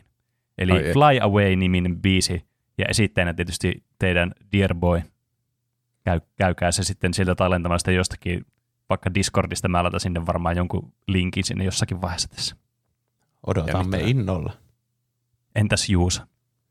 Mä oon alkanut katsomaan uutta hitti, viraali, hitti Netflix-sarjaa, jota kaikki internetissä on alkanut katsomaan. Nimeltä Squid Game. Mä arvasin, että sä sanot tuon, koska se on ollut kaikkien puheenaiheena nyt. Niin, Onko? kyllä. Mä en ikinä edes kuullut tuommoisesta. Missä sä oot ollut kokonaisen viikon, kun tämä sarja on ollut olemassa? En tiedä. Valheimissa. Jossa, jo- jossakin tai jossain ka- 2010-luvulla alkupuolella, vai milloin Portal 2 tuli Niin. ulos. No, kuitenkin tämä Squid Game on semmoinen uusi Netflixissä oleva korealainen, onko tämä yhdeksän-osainen TV-sarja, joka kertoo tämmöisistä niin ihmisistä, jotka menee tämmöiseen niin kilpailuun, jossa kilpaillaan isoista rahapalkinnoista, mutta myös panokset ovat kovia. Hetkinen, kuulostaa toistakin tutulta. Ehkä se on Netflixissä tullut vastaan jossain vaiheessa. Niin.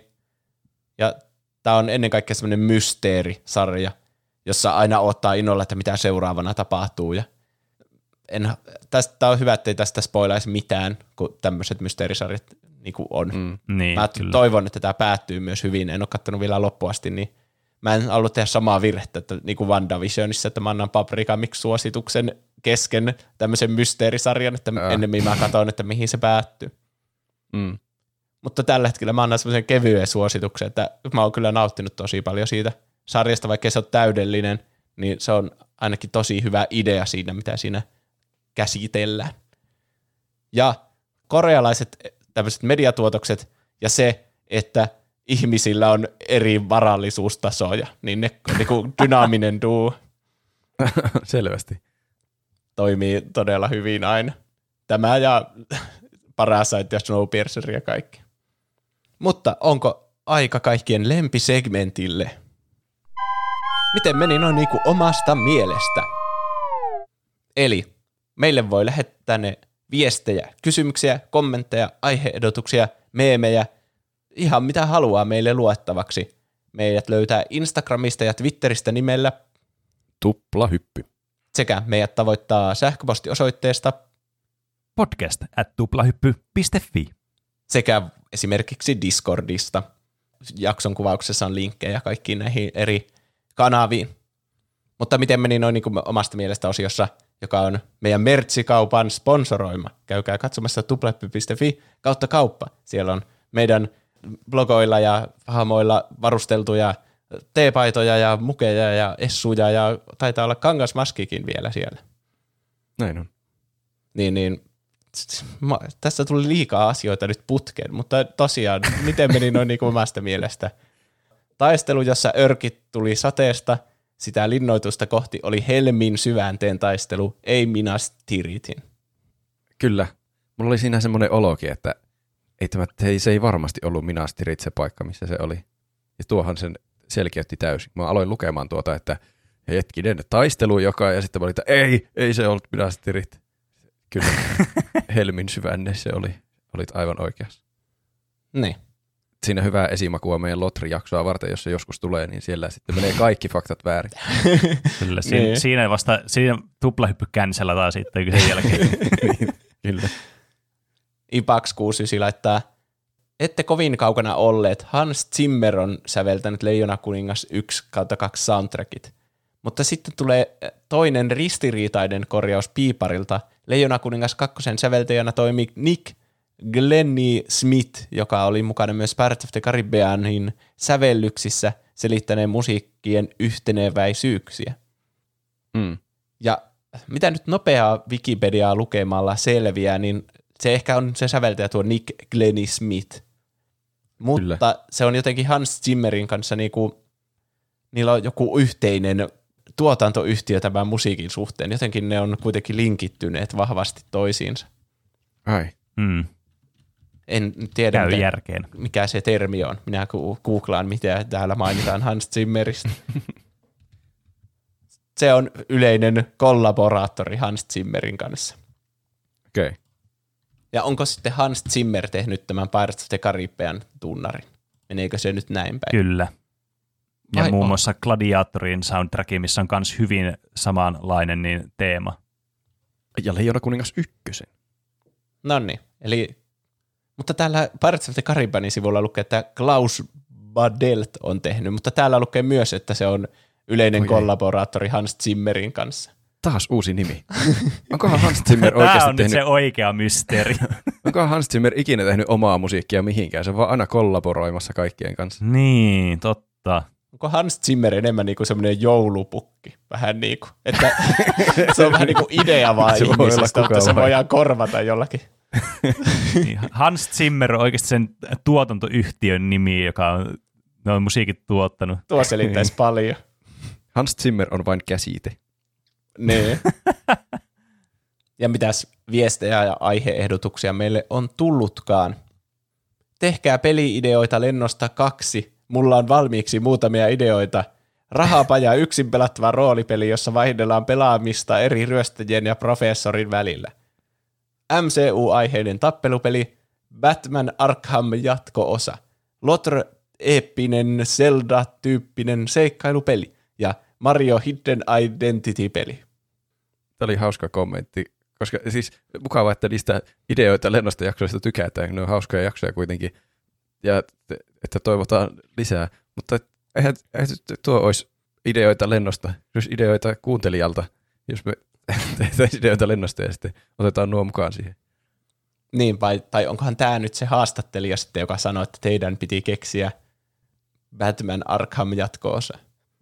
Ja Niin, mutta, mutta mun mielestä se salaisuus piilee siinä, että ne kaksi ei tiedä, mitä sieltä tuleman pitää niitä ideoita. Mm.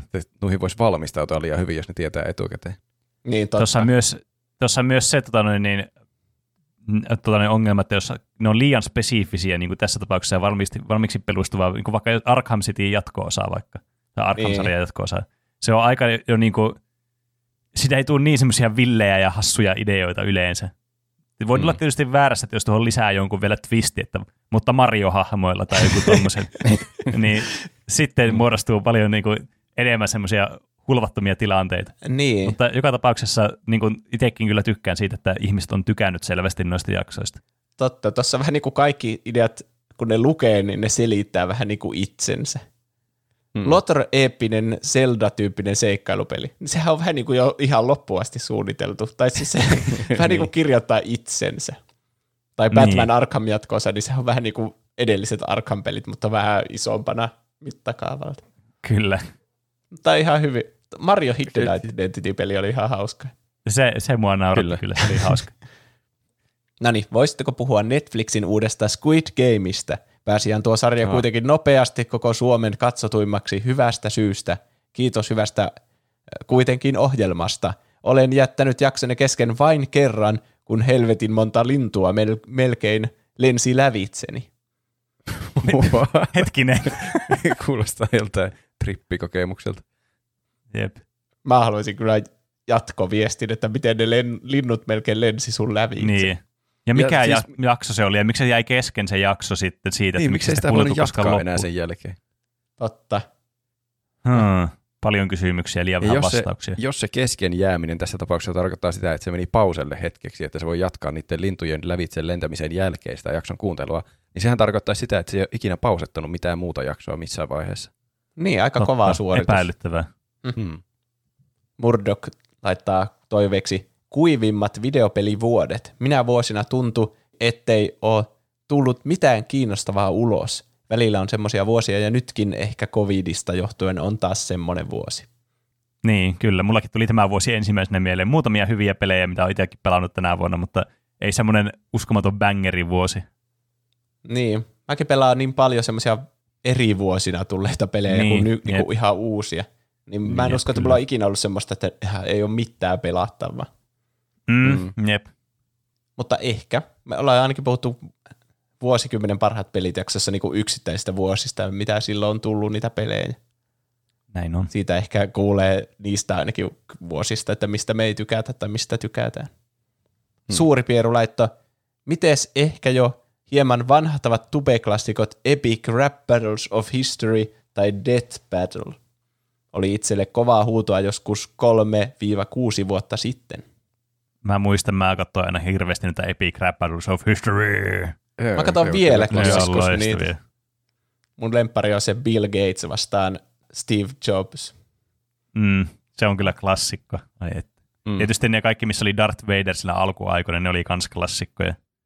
Ne oli varmaan niitä ekoja, mitkä oli nähnyt. Oliko Darth Vader ja Hitler, jotka aina räppäsi toisiaan Joo, vastaan? kyllä. Se oli aina, se, se oli se, niin se siistein juttu silloin kauan kauan sitten. Mm. Ja sitten muita aiheehdotuksia, muun muassa Bo- Pozu toivoo Valoranttia. Niin nyt on Nonni. käsitelty No niin, sitten. Toive toteutettu. Kyllä. Kyllä. Juuri haluamalla tavalla. Mitäs muuta? Muistakaa laittaa iTunesissa viiden tähden arvosteluun. Se on tärkeää jostain syystä. Kyllä. Kyllä. Laittakaa vi- Suplassa viiden tähden arvostelu. Supla on paras. Kyllä. Kyllä. Niinhän me aina Kyllä. Suplaa. Supla tuplahypyn kotiin. Tämä voisi Jep. olla melkein Suplahyppy. suplahyppy. Haa, voitin. Ai, mulla, mulla ne tuli yhtä aikaa. Ne voi editoida, että ne tuli samaan aikaan. Joo, tehdään niin. Onko teillä viimeisiä sanoja tai jotain? Kuulostaa jotenkin traagiseen. kohta, on, kohta on kolmannen vuoden, ei kun neli, miten ne menee, kolmas vuosipäivä tuplahypylle. Niin, totta. Keksitäänkö me jotakin jännittävää siihen?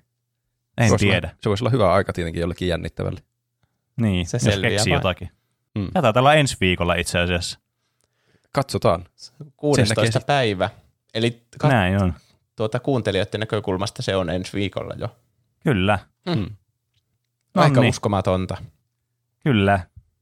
On, näin on päässyt käymään jälleen kerran ja aika edennyt. Tämä vuosi on kyllä tuntunut semmoiselta kymmeneltä vuodelta ehkä. Mm. Niin, tuntuu, onko mahdollista, että puolet koko tuplahyppyajasta on ollut korona? Koska musta tuntuu, että se varmasti on. kaikkihan Se, varmaan se, on. Oi, kauhean kuinka surullinen ajatus. Niin, kyllä. No. Mutta kiitos kaikille, jotka kuuntelitte sen jakson. Ja... Hei, Oulussa poistuu maskisuositus, niin mä sanoisin, että me ollaan menossa niinku positiivisempia aikoja kohti. niin kyllä kai se vähän jo normalisoitu. Mm, Niin. Kyllä. Ja baarit on auki viiteen asti, vaikka en ole iki, ikinä ollut viiteen asti baarissa, en edes neljään. Mm. Mutta hurraa siis. Hurraa siis. Mm. No niin, laitanko mä jo soimaan vai? Sitä me tässä Laita odotellaan. No niin, kärsivällisesti. ja palataanko aiheeseen sitten ensi viikolla? Näin tehdään. Kyllä. Nähdään ensi viikolla. Ensi, ensi viikkoon. Hei hei! Hei hei. Näkemiin.